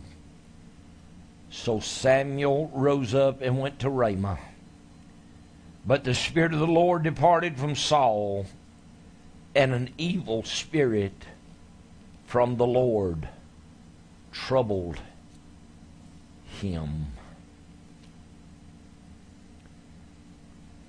And I'm flipping over to the New Testament to Romans, the 11th chapter. And I'm going to go to verse 27. For this is my covenant unto them when I shall take away their sins. As concerning the gospel, they are enemies for your sake. But as touching the election, they are beloved for the Father's sake. For the gifts and calling of God are without repentance.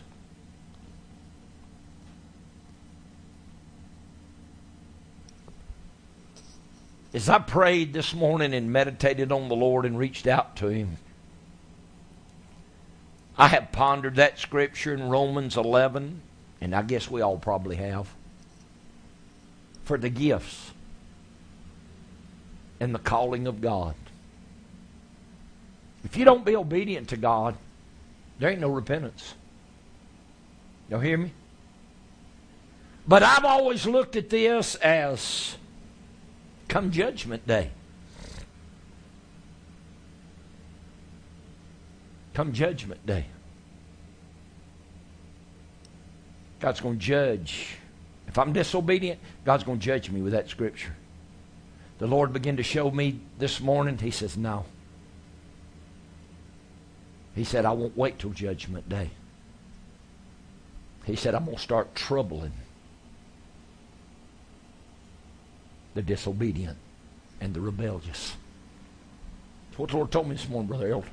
I'm going to start troubling people that are disobedient and rebellious to the call and the anointing and the gifts I placed in their lives. Because, see, it ain't my will and it ain't your will. It's God's will. I can do nothing. I, I can't do anything when it comes to the working of the anointing in the Spirit of God. As God anoints me. Yeah, God's put a great gift of healing in my life. But I've seen it in tent revivals. I've seen it all through the years. Because I sought God in 88 or 89, I can't remember. I believe it was 88. I like to died. And God put these gifts in my life. Gave me gifts of great miracles and great deliverance. But it only works by the Spirit of God. I remember I had a meeting down Sister Daniels before they ever built the new church. She's in the little church down there, that little bitty block building. Isn't half the size of this one. Y'all think we've got small beginnings. But they started the building half this size. And the platform took up almost half of that. They didn't have room put 20 chairs. So when I go down there and preach, the house was packed. but I took my tent down there, had a brand new tent. 60 by 90, brand new one, beautiful tent. Put it up. Started preaching, battling with 20, 30, 40 people a night for nights. And then a little sister come in. I was receiving the offering. She come shuffling her way to the front. Took her almost the whole offering to get up there to the front. She dropped an offering in. Lord spoke to me, said, Tell her stand right there. I said, Sister, just stand right there for a minute. I went on and received the offer, and I turned to her and I said, I don't know what's wrong with you, don't care. I said, God told me He's going to heal you. He's fixing to give you a miracle. I laid my hands on that lady, and the power of God hit her. Buddy, she come alive. She run around that tent screaming, run up down them aisles shouting. I mean, probably for 10 minutes screaming at the top of her voice, I'm healed. I'm healed. I couldn't get her calmed down. She come back. I finally got her back up there. Got one of the sisters to help me get her back up there. And I said, ma'am, I said, I don't know you. She said, no, you don't. I said, have I ever seen you before? She said, no, sir. She said, but I want to tell you this. I said, what was wrong with you? She said, I have had nine major operations for cancer. And she said, the doctor sent me home to die. And she said, God has healed me. She got out the next day and went through that neighborhood. We was in a African American neighborhood, if that's how you want to put it. She went knocking door to door. She was raised there. She went and told them people, said, All you people know me. She said, Y'all know I've been in the hospital for months. I've had surgery after surgery. She said, Doctor sent me home to die. I said, That preacher over there prayed for me and God healed me. So you get yourself out of that meeting. Just a couple of nights, we had 250 to 300 people trying to get on that tent. And I started praying for people, preaching faith and praying for people. And I remember one night very well. This man come through the prayer line and he had a messed up leg, hip. It had surgery on his knee. Leg like that, short. I set him down that chair and prayed for him. The power of God hit him. That leg grew out there, and that man started dancing and shouting on that leg. Come find out his butcher in the grocery store across the street. I'd pray for four or five like that. And then this one lady walked up, told me what's wrong with her. I laid my hands on her. You might as well laid your hands on a piece of concrete. Nothing there. No faith, no feeling, no movement. I just prayed for him. Just let her go on. And I asked Sister Daniels about her. after service. She said she don't want deliverance. Said her life consists in talking about her sicknesses and her infirmities. Said she don't want God to heal her. Said you can pray for her, she'll shout, talk in tongues, jerk every word, and she did. But I knew nothing was happening. Couldn't feel nothing. So why are you saying that? Because this thing is controlled by God. The gifts and the anointing are without repentance. And God began to deal with me. I never looked at it as God judging now. And people that have the gifts and callings of God on their life that won't be obedient and are rebellious, God's fixing trouble. Do you realize what Saul's disobedience cost him? You realize what it cost him? 1 Samuel 28.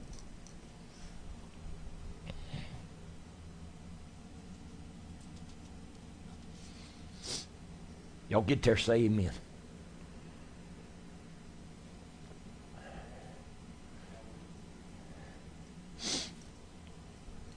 That's when the Lord spoke into my spirit, said, Disobedience has a price.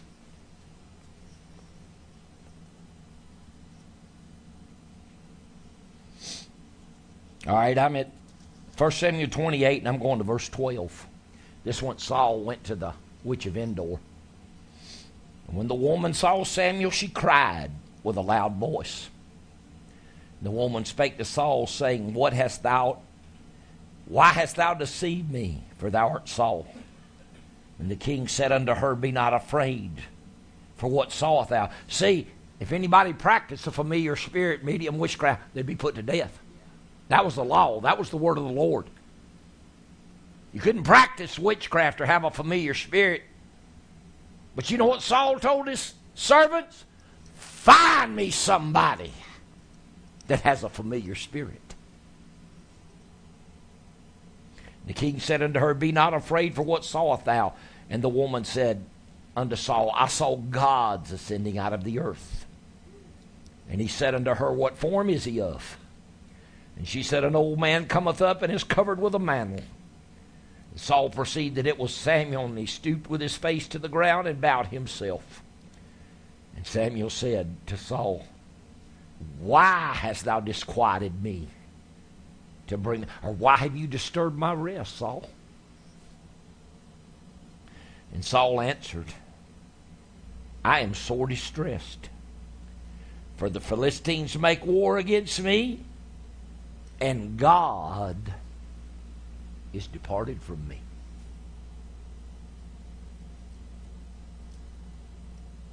And answers me not no more, neither by the prophets nor by dreams.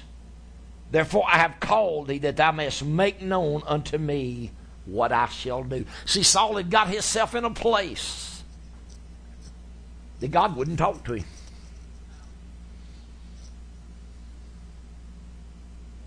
Oh, Brother Metter, I love God. I got the Holy Ghost. You can get there. You can get right where Saul was. Reach the place where pressure comes in on you from all sides. Reach the place. Just like the enemies are fixing to destroy you. You can't pray. You can't seek the face of God. Why? Because you've rebelled against the word of the Lord. And God stepped back. You know, there's a scripture in Isaiah, and I believe it's 63 and 10. And I'm not going to go there, but y'all can look it up later. And God said, I fought for you. I stood up for you. I drove your enemies back. And then you lied to me. And now I have turned and become thine enemy. God had turned and become Saul's enemy. Saul in his heart was a good man, loved God, lived by the law. But Samuel told him over in 1 Samuel 15, where y'all just read from, he said, When thou was little in thy own sight, he said, God was with you. But then you got exalted, you got lifted up. That's the reason I want to stay little. Says Susie, if having a big ministry and preaching to big crowds and going around the world and having great miracles will destroy my soul and my relationship with God, leave me right here. Leave me right here. If having people get behind me and support me with thousands and thousands of dollars, leave me right here where I got to seek God for every dime He brings in. Leave me right here. Because I don't want to fall in the hands of a living God. I fear God. Because it's not by power and it's not by might. There ain't nothing in you, in your power, in your might, in your ability, ain't nothing in you. And you ain't got nothing in the gifts and anointing of God that God didn't give you. But it's by my Spirit, saith God. I remember when Saul waited on Samuel. Samuel didn't show up when Saul thought he ought to. Saul went and got the garments of the priest. Put himself in the priesthood. And started petitioning the Lord. Did you know God's killed people in the Old Testament? God killed the two sons of Aaron for less than that. And when Saul did it and Samuel showed up, he said, Boy, what have you done? what have you done? He said, When you was little in your own sight, I know what God's called me to do. You ever heard me get out of here and run around and introduce myself to people? I'm apostle so and so. I don't do it. I ain't going to do it. I know what my calling is because God spoke to me, but I still go by just pastor because I'm still trying to be a good pastor.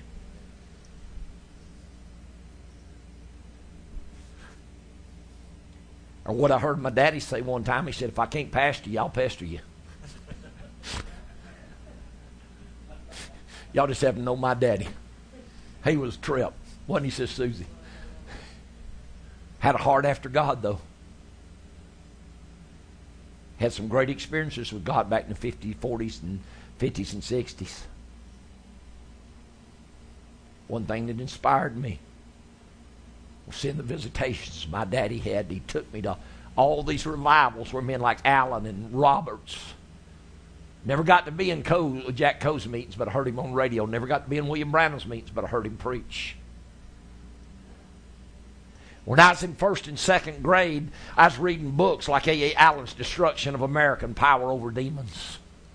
Eight and seven, eight, nine years old, there's something got a hold of me and burned at me to become a servant of the Lord. And it drove me all my life. I don't remember a day when God put his hand on my life at about the age of seven or eight years old that I didn't have something in me reaching to God to want to be a vessel God could use. Something burns in here. I didn't know the course God had set. I thought I'd just grow up be an evangelist, get a big tent like the other ministers. I didn't know what God was bringing us into. Because the kind of knowledge God's revealing now wasn't revealed in the 50s and 60s.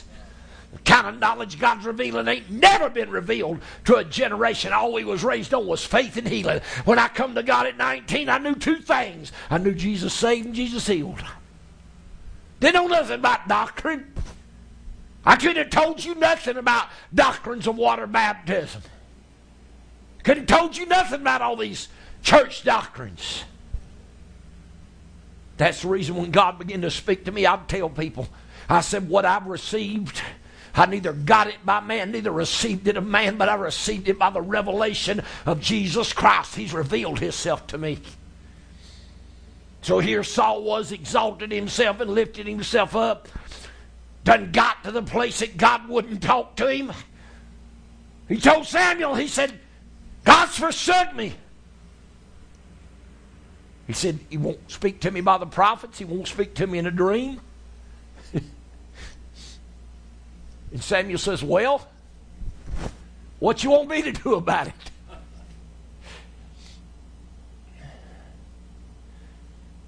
I mean, this, therefore I have called thee that thou mayest make known unto me what I shall do.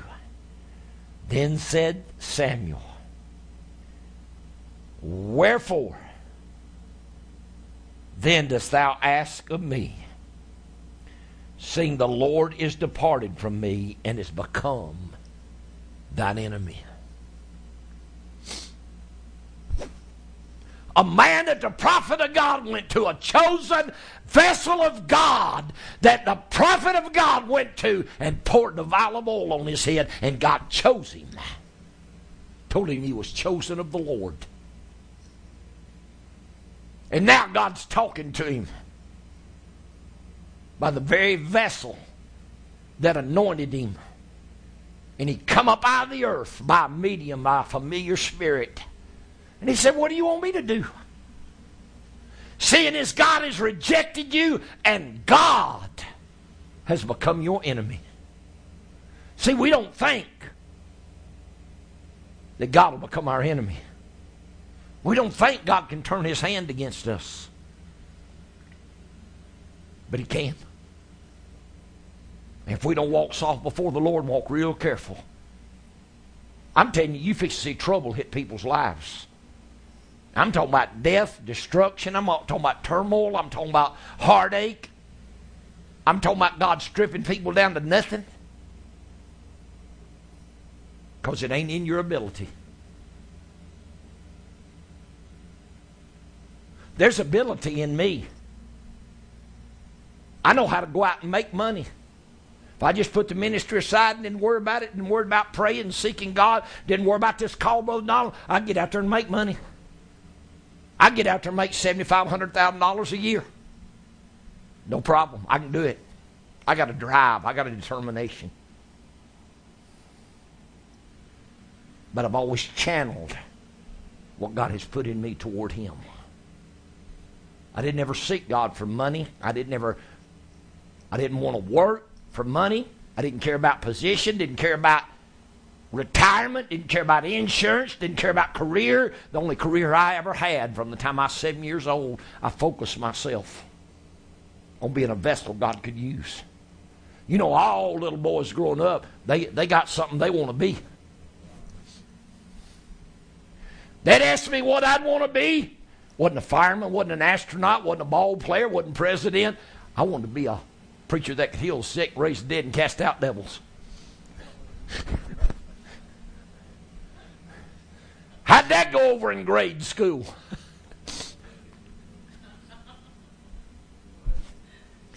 like my son told teacher one day. What did he tell her? My dad's a man of prayer and fasting. I've seen my dad fast 40 days and cast out devils or something like that. And the teacher said, Well, all right then.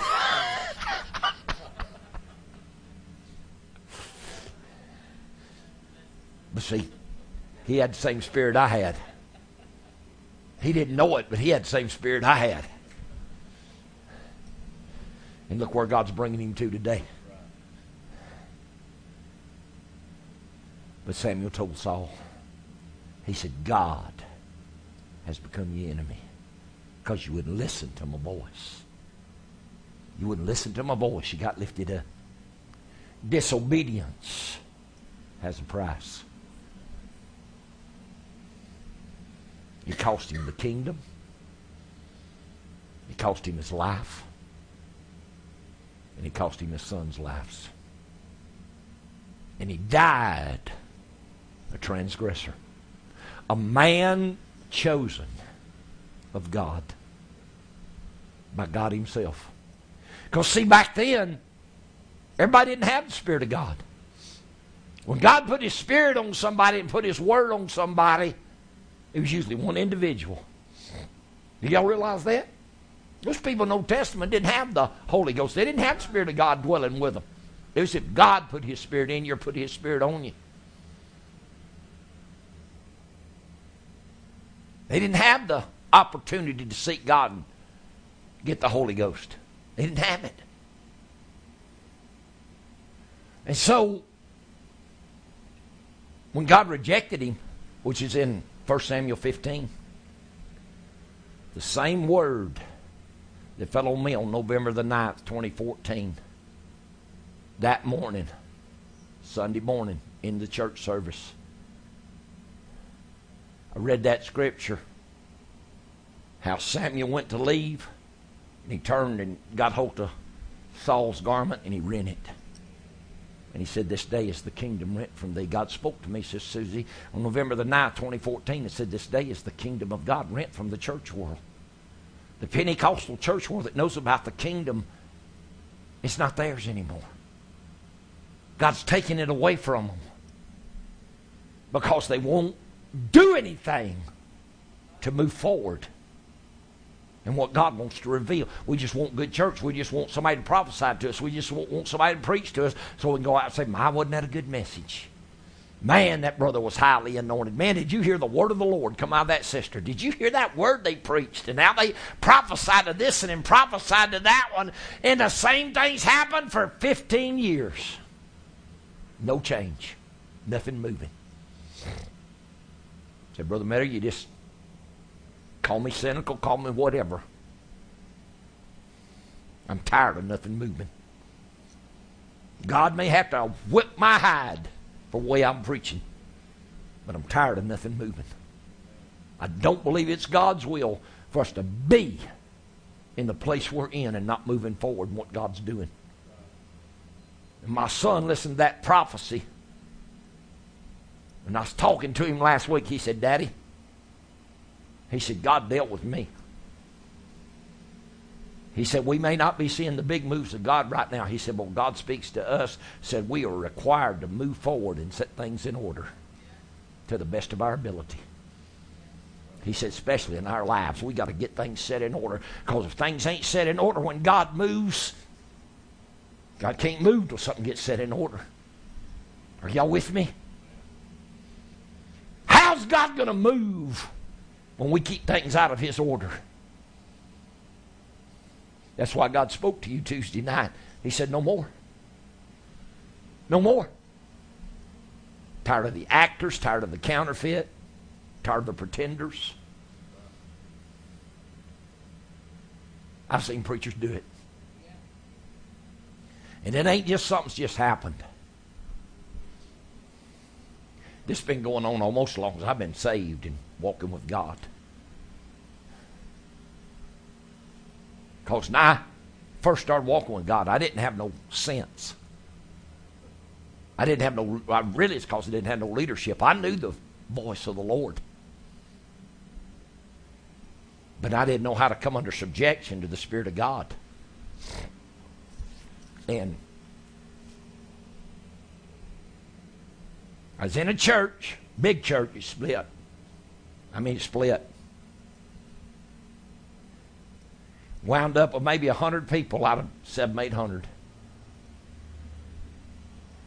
And had two preachers, pastor and assistant pastor.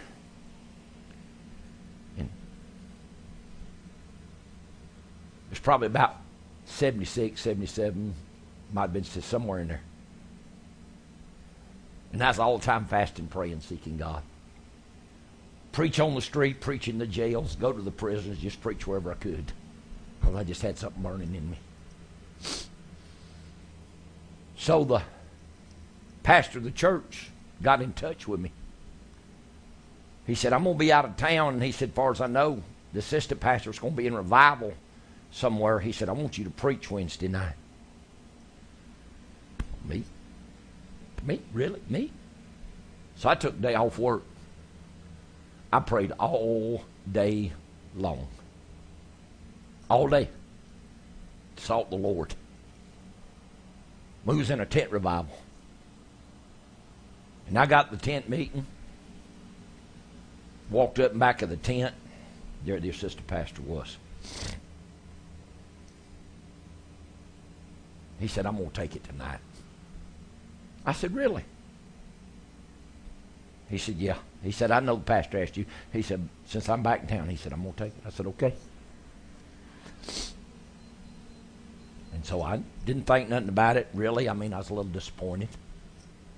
But, what about 15 minutes? Somebody walked up to me and said, I thought you was preaching tonight. I said I was, but this brother's back in town, so he's just assistant pastor. He said he is going to take it. He said, You know what I just heard him say to somebody else? He said, I'm so tired in my body. He said, I'm so wore out. He said, I'm just going to go out there and crank up the music and shout them a little bit.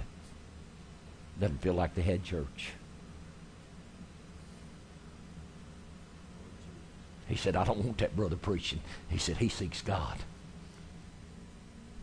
He said, I don't want him to hear that word that's in him. Ooh, did I have to do some praying? Ooh, did I have to do some praying? the fight rose up in me. Woo!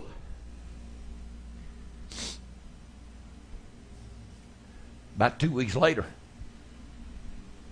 I still in tent meeting. I went down the tent, backed my little old truck up in the shadows, pointed it facing out, and I was ready to whip somebody. I'm serious. Before God, I tell you, I'm serious. I was ready to, uh, me and that preacher's going to have a confrontation that night.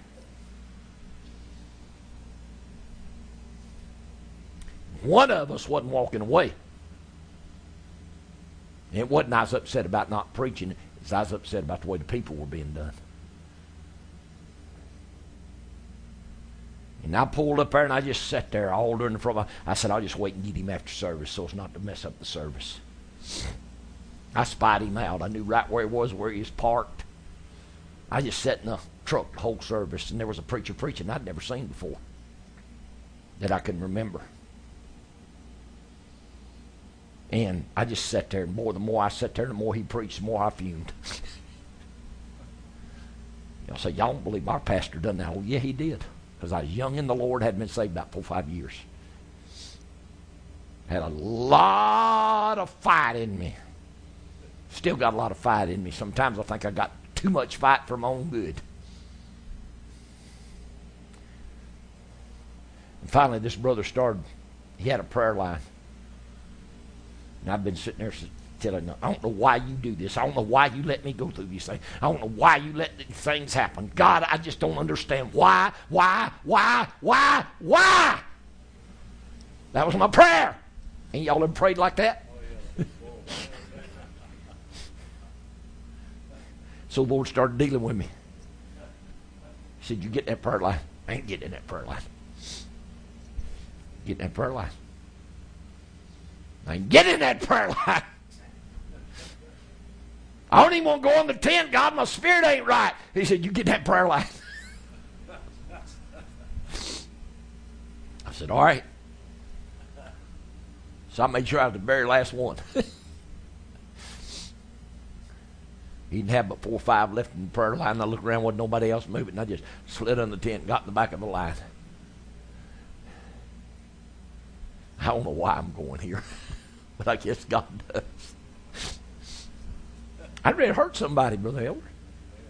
Me, a young man, praying and fasting and studying the Word and seeking God hours a day in prayer and reading the Word a lot of times not going to bed to 12:30, 1 o'clock in the morning, praying through. Be sure I prayed through to that quickening and that feeling of the Holy Ghost. Why I ever laid down knowing I had to get up 4:30 and 5 o'clock in the morning, but I would not lay down and go to sleep till I prayed through that quickening of the Spirit of God.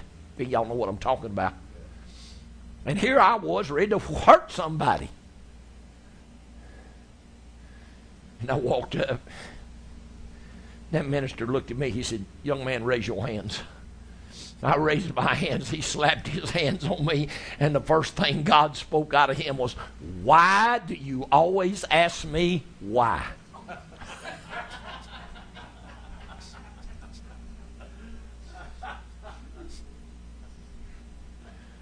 And God spoke to me, said, I know what I'm doing.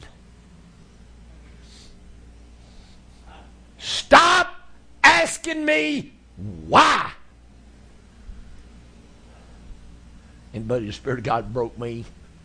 That man took his hands off of me, and I don't know what else he told me. I hit that altar and I bawled like a baby.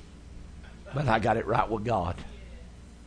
I didn't go say nothing to that man, but me and God got peace. And I never forgot that. Y'all know what a baby sounds like when it's young and it starts crying? Why, why, why, why, why, why, why?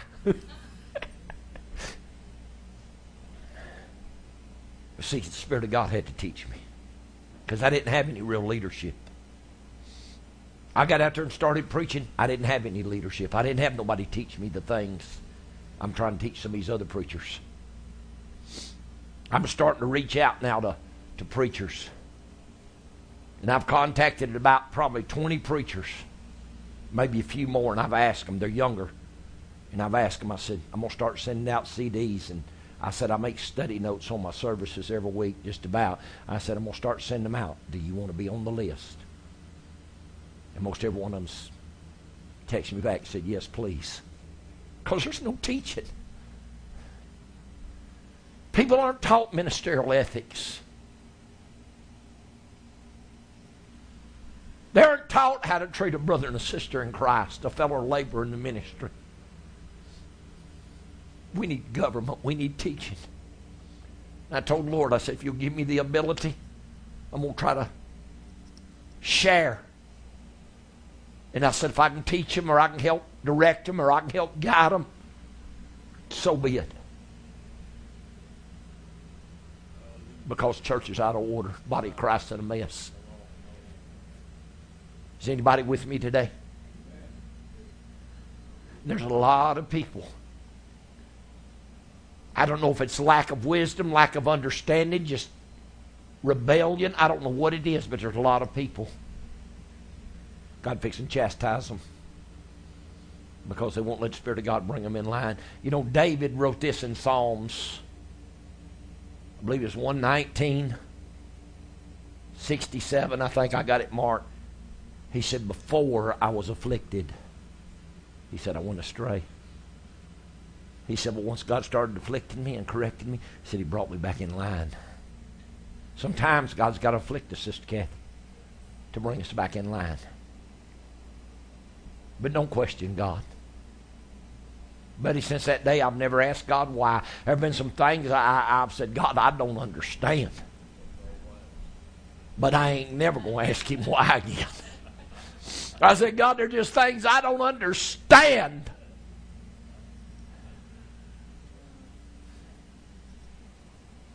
But I don't tell God what I want. I don't tell Him what I want Him to do. And I sure don't ask Him why. Because He said in His Word, why does the thing that I've formed say unto me, Why have thou made me thus? If God's formed you, if God's made you, don't you question Him. If you're doing everything you can to submit to His will, don't ask Him why. Because He just liable to tell you. Because He sure informed me to keep my mouth shut. And quit asking him why. I mean, if that brother said that to me one time, he probably said it ten times in that prophecy. Stop asking me why. I know what I'm doing.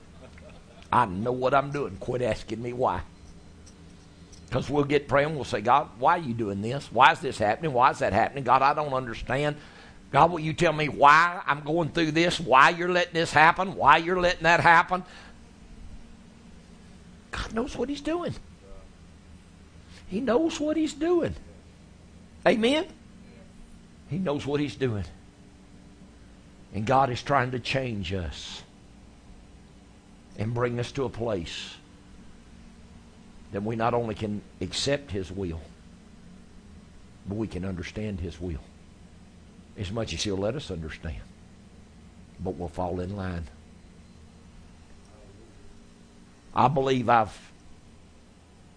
I know I got a lot more scripture I could go to, but I don't have any study notes this week because God just started speaking to me about 4:30 this morning. It's hard to type and drive at the same time.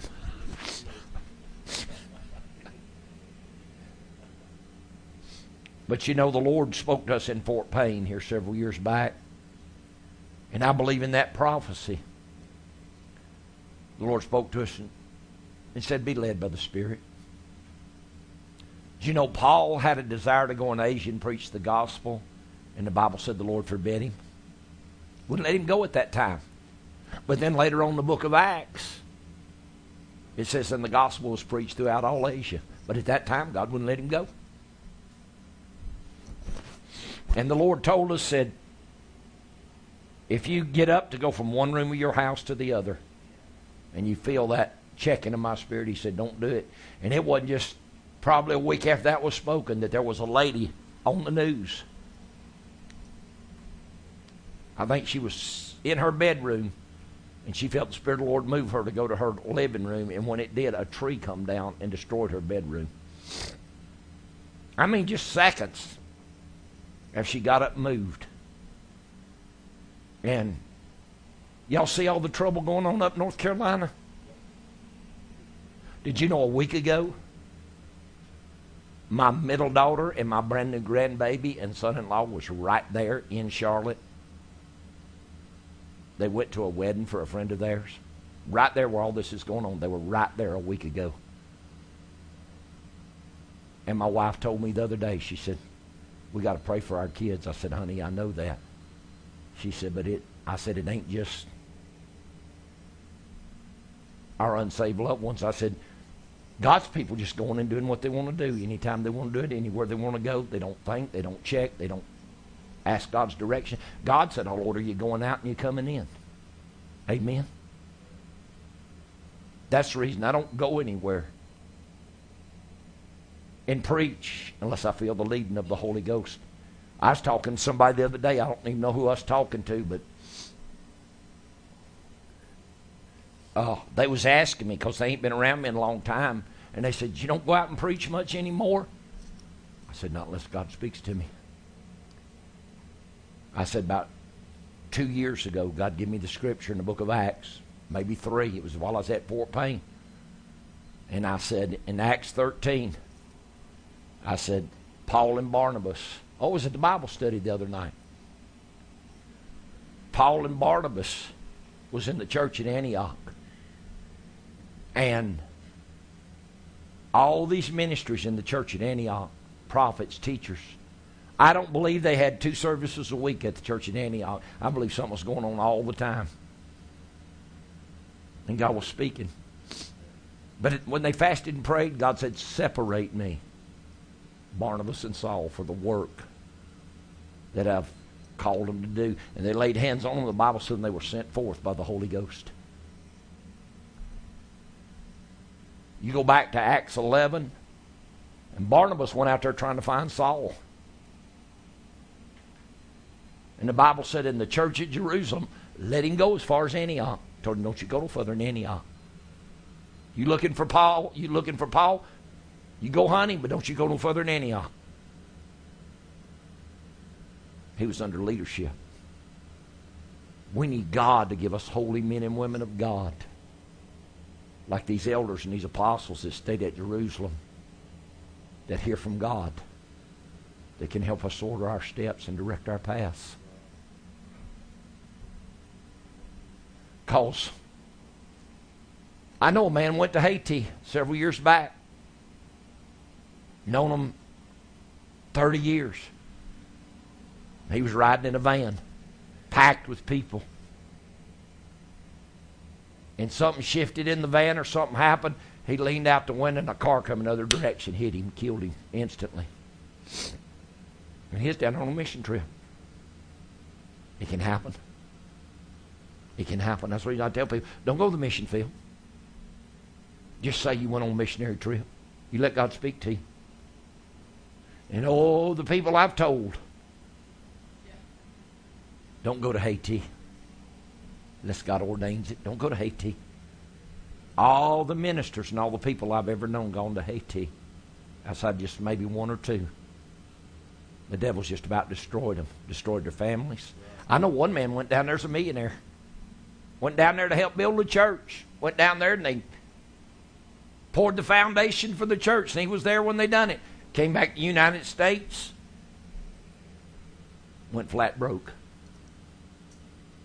I know preachers has gone down there, come back, went through divorces, lost loved ones, people's died, ministries have failed, people have gone into delusion, people's gone into sickness and disease, and to this day can't get rid of the infirmity in their body. And the Lord told me, He said, people underestimate the powers of witchcraft and the powers of demons that's in that country. He said, Don't you go to Haiti unless I send you.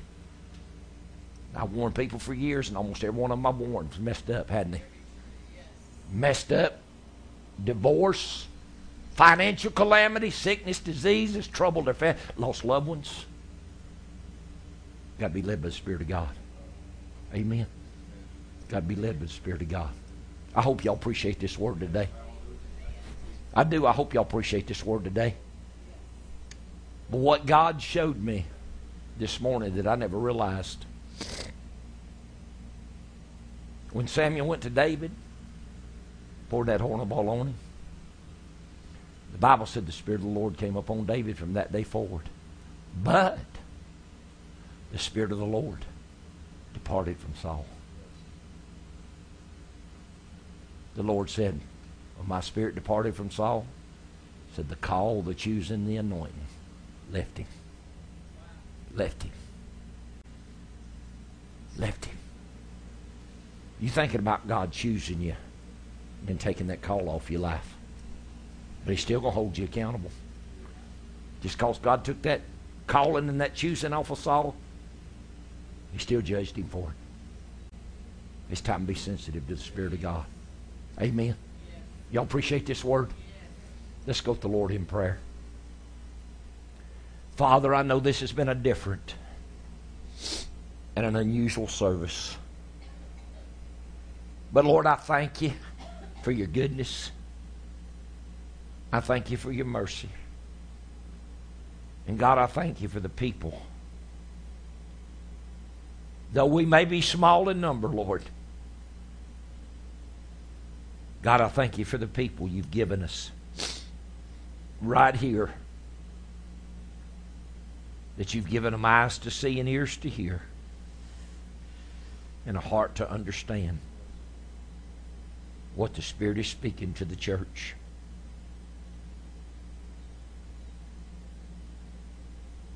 Give us that wisdom and strength and determination to be steadfast, to be rooted, grounded, established in the faith, unmovable. Let us always abound in the work of the Lord. God, I thank you for this service. I thank you for this service, Father. Let your Spirit give us direction and order every step. Let your name be magnified and lifted up. In all that we do, Father, let your name, Jesus, be glorified. And in Jesus' name, we ask it to be so, Lord. Amen. And if we've ever prayed for our nation, and I don't want everybody to hear me, if we've ever prayed for our nation, we better pray for our nation. Because you know it's been circulating for months now that this current administration is going to try to suspend the election. You get four or five cities in the mess Charlotte's in right now, they could very well do it. They could very well do it with our country. And y'all know I saw, and I can't remember how many years it was, ago it was, but I saw like a big spider spread out across this country. It's like it's right in the center of this country. I've seen the body of it and reaching into all the major cities. And the Lord showed me there, there's going to be disruption. There's going to be disruption in all these major cities, terrorist attacks, and but if this ain't terror, I don't know what is. It may be domestic terrorism, but there's something more than just domestic terrorism behind it. So I'm praying. God's going to stand up for us. You need to do the same thing. But don't don't just be up and doing something to be doing it. Let God lead you. Let God order your steps. Let Him direct your paths. Because I've spoken things by the Spirit of God. And I told God one time, I said, Now, I don't mind speaking what you tell me to speak. I said, But don't let me get caught in my own prophecies. Because God speaks to you, you better move. I remember I was in Little Rock, Arkansas in, I think it's 91. What year Christian have her graduation from first grade or whatever it was? That I stayed for her graduation. And then I had my tent up in Little Rock and let somebody else preach that opening night. It's either 90 or 91, somewhere in there. Okay. But anyway, I went out there and preached and opened up with great miracles. I mean, I couldn't even tell you the miracles and the deliverance. Was going the next week, and on a Tuesday night, I believe it was, a Monday or Tuesday night, I walked out there and preached, got ready to see the offering. The Lord spoke to me. He said, You close this meeting out tonight. I said, Do what? I mean, I probably had a couple hundred people on the tent, and God working all kind of miracles, saving souls, delivered. He said, You close it out tonight. So I told the people, buddy, you ought to heard people moaning. I mean, they were groaning, they were moaning, they were just. And so I got with the tent help after service, and I said, Let me tell you something. I said, Don't you be in this town the time the sun sets tomorrow night. God told me He fixing to hit this town with judgment. You better get yourself out of here. And I told him, I said, you take the big care, we had big kerosene blowers. And I said, you run them all night long. You keep the dew off this tent. You keep the dew out of the seams. You let all this heat go up. I said, sun hits this tent in the morning. It wasn't vinyl, it's canvas. You can't roll a canvas tent up wet. The seams will dry rot. And I said, you get this thing on the ground, you get it rolled up. I said, most time, y'all can have tent down, everything loaded up by about 2 o'clock. And I said, you better get out of town. Yes, sir, Brother Metter. Uh huh. Got a call about 7 o'clock the next evening. I loaded up and went home. He called me, screaming. Brother Metter, you need to go to prayer. I said, What? He said they got storms and 90 to 110 mile an hour winds fixing to hit Little Rock. I said, Okay, where are you at? Sitting on the tent lot in Little Rock. I said, Boy, I said, if my equipment gets tore up, I said, I will skin you from the top of your head to the bottom of your toes. God told you. And I told you by the Spirit of the Lord, don't you be in Little Rock when the sun goes down. God's fixing to hit that place. And I had to pray hard for God's mercy because it almost turned my travel trailers over almost turned my tent truck over because somebody stubborn, rebellious thought they knew better.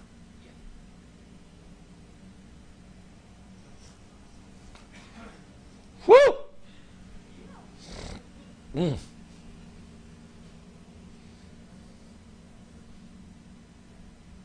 Same individual was doing something for me one time, and they had to go do something, take care of some ministry business. I told them, I said, Now don't you go this way. You stay on this road, you go there, you get it done, you come back. So, I get a call. Brother Metter? Yes, sir. Transmission's messed up in the truck. Where you at? Exactly where you told me not to be.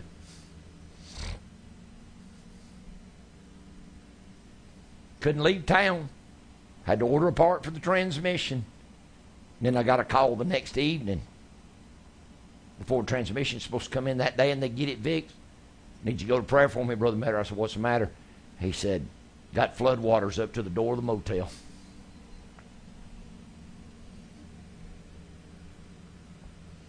I said, Boy, are you ever going to learn to listen to me and know that I'm a servant of God and God talks to me? Are you ever going to listen? And I had to go a prayer again and get God to hold them floods off till I get my truck out of that town. Because he was right there by the dealership. It's fixing to flood the motel, flood the dealership, messed my truck up. I said, Oh, God, have mercy.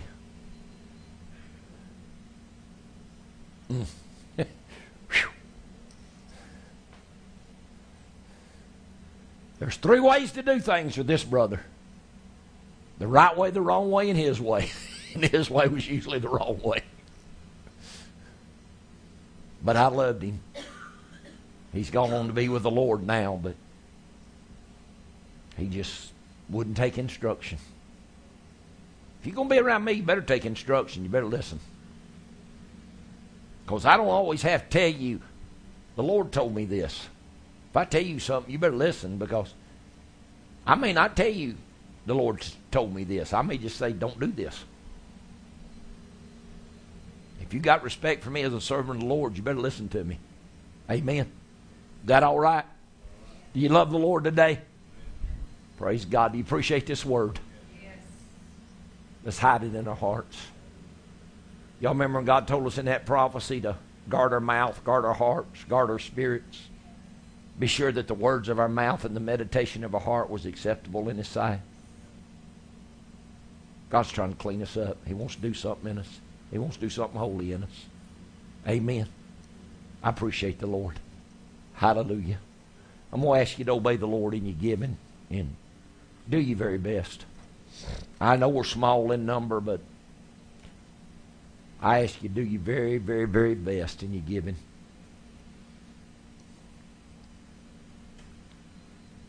You know, there's scriptures in the Word of God. If you want to get saved, it tells you how to get saved. If you want to receive the Holy Ghost, it'll tell you how to receive the Holy Ghost. If you want to get blessed, it'll tell you how to get blessed financially. It's in there. And I just had somebody, they said, Brother Matter, one of these days I'm going to have a big diesel truck, and I'm going to have this, and I'm going to have that, and I'm going to help you move your equipment, and I'm going to be able to do something for God. And I just shook my head and said, No, you ain't.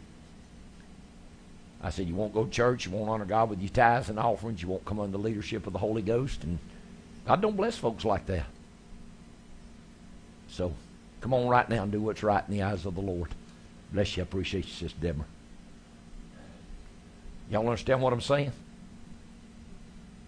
You want God to do what His Word says, you got to be obedient to His Word. Because you ain't obedient to God's Word, God can't honor His Word. Can't do it. Amen. Anybody in love with Jesus? I don't just love him, I'm in love with him. Right? I'm in love with him. I don't just love my wife, I'm in love with her. Amen. We're fixing to hit. Won't be long. We'll hit 35 years together. I'm ready for the next 35. Just see what we're going to do for God. We're going to do some great things for God. Amen. Let's go to prayer. Father, I thank you for this. Lord, bless it. Honor the sacrifice, honor the obedience. Lord, you said to be obedient is better than sacrifice. Lord, according to your word, if we're obedient, you said the willing and obedient shall eat the good of the land. Bless these offerings, Lord. Bless the people God, give us direction and give us the ability to do that that we're going to do. That you've ordained, that you've ordered our steps. We ask it all in Jesus' name. Hallelujah. I've enjoyed everything. Appreciate everybody coming. I think I'm just going to dismiss. Is that all right? Has everybody obeyed the Lord? Praise God. I'll just say to be continued. How's that? God bless y'all. I love you. Y'all have a blessed day.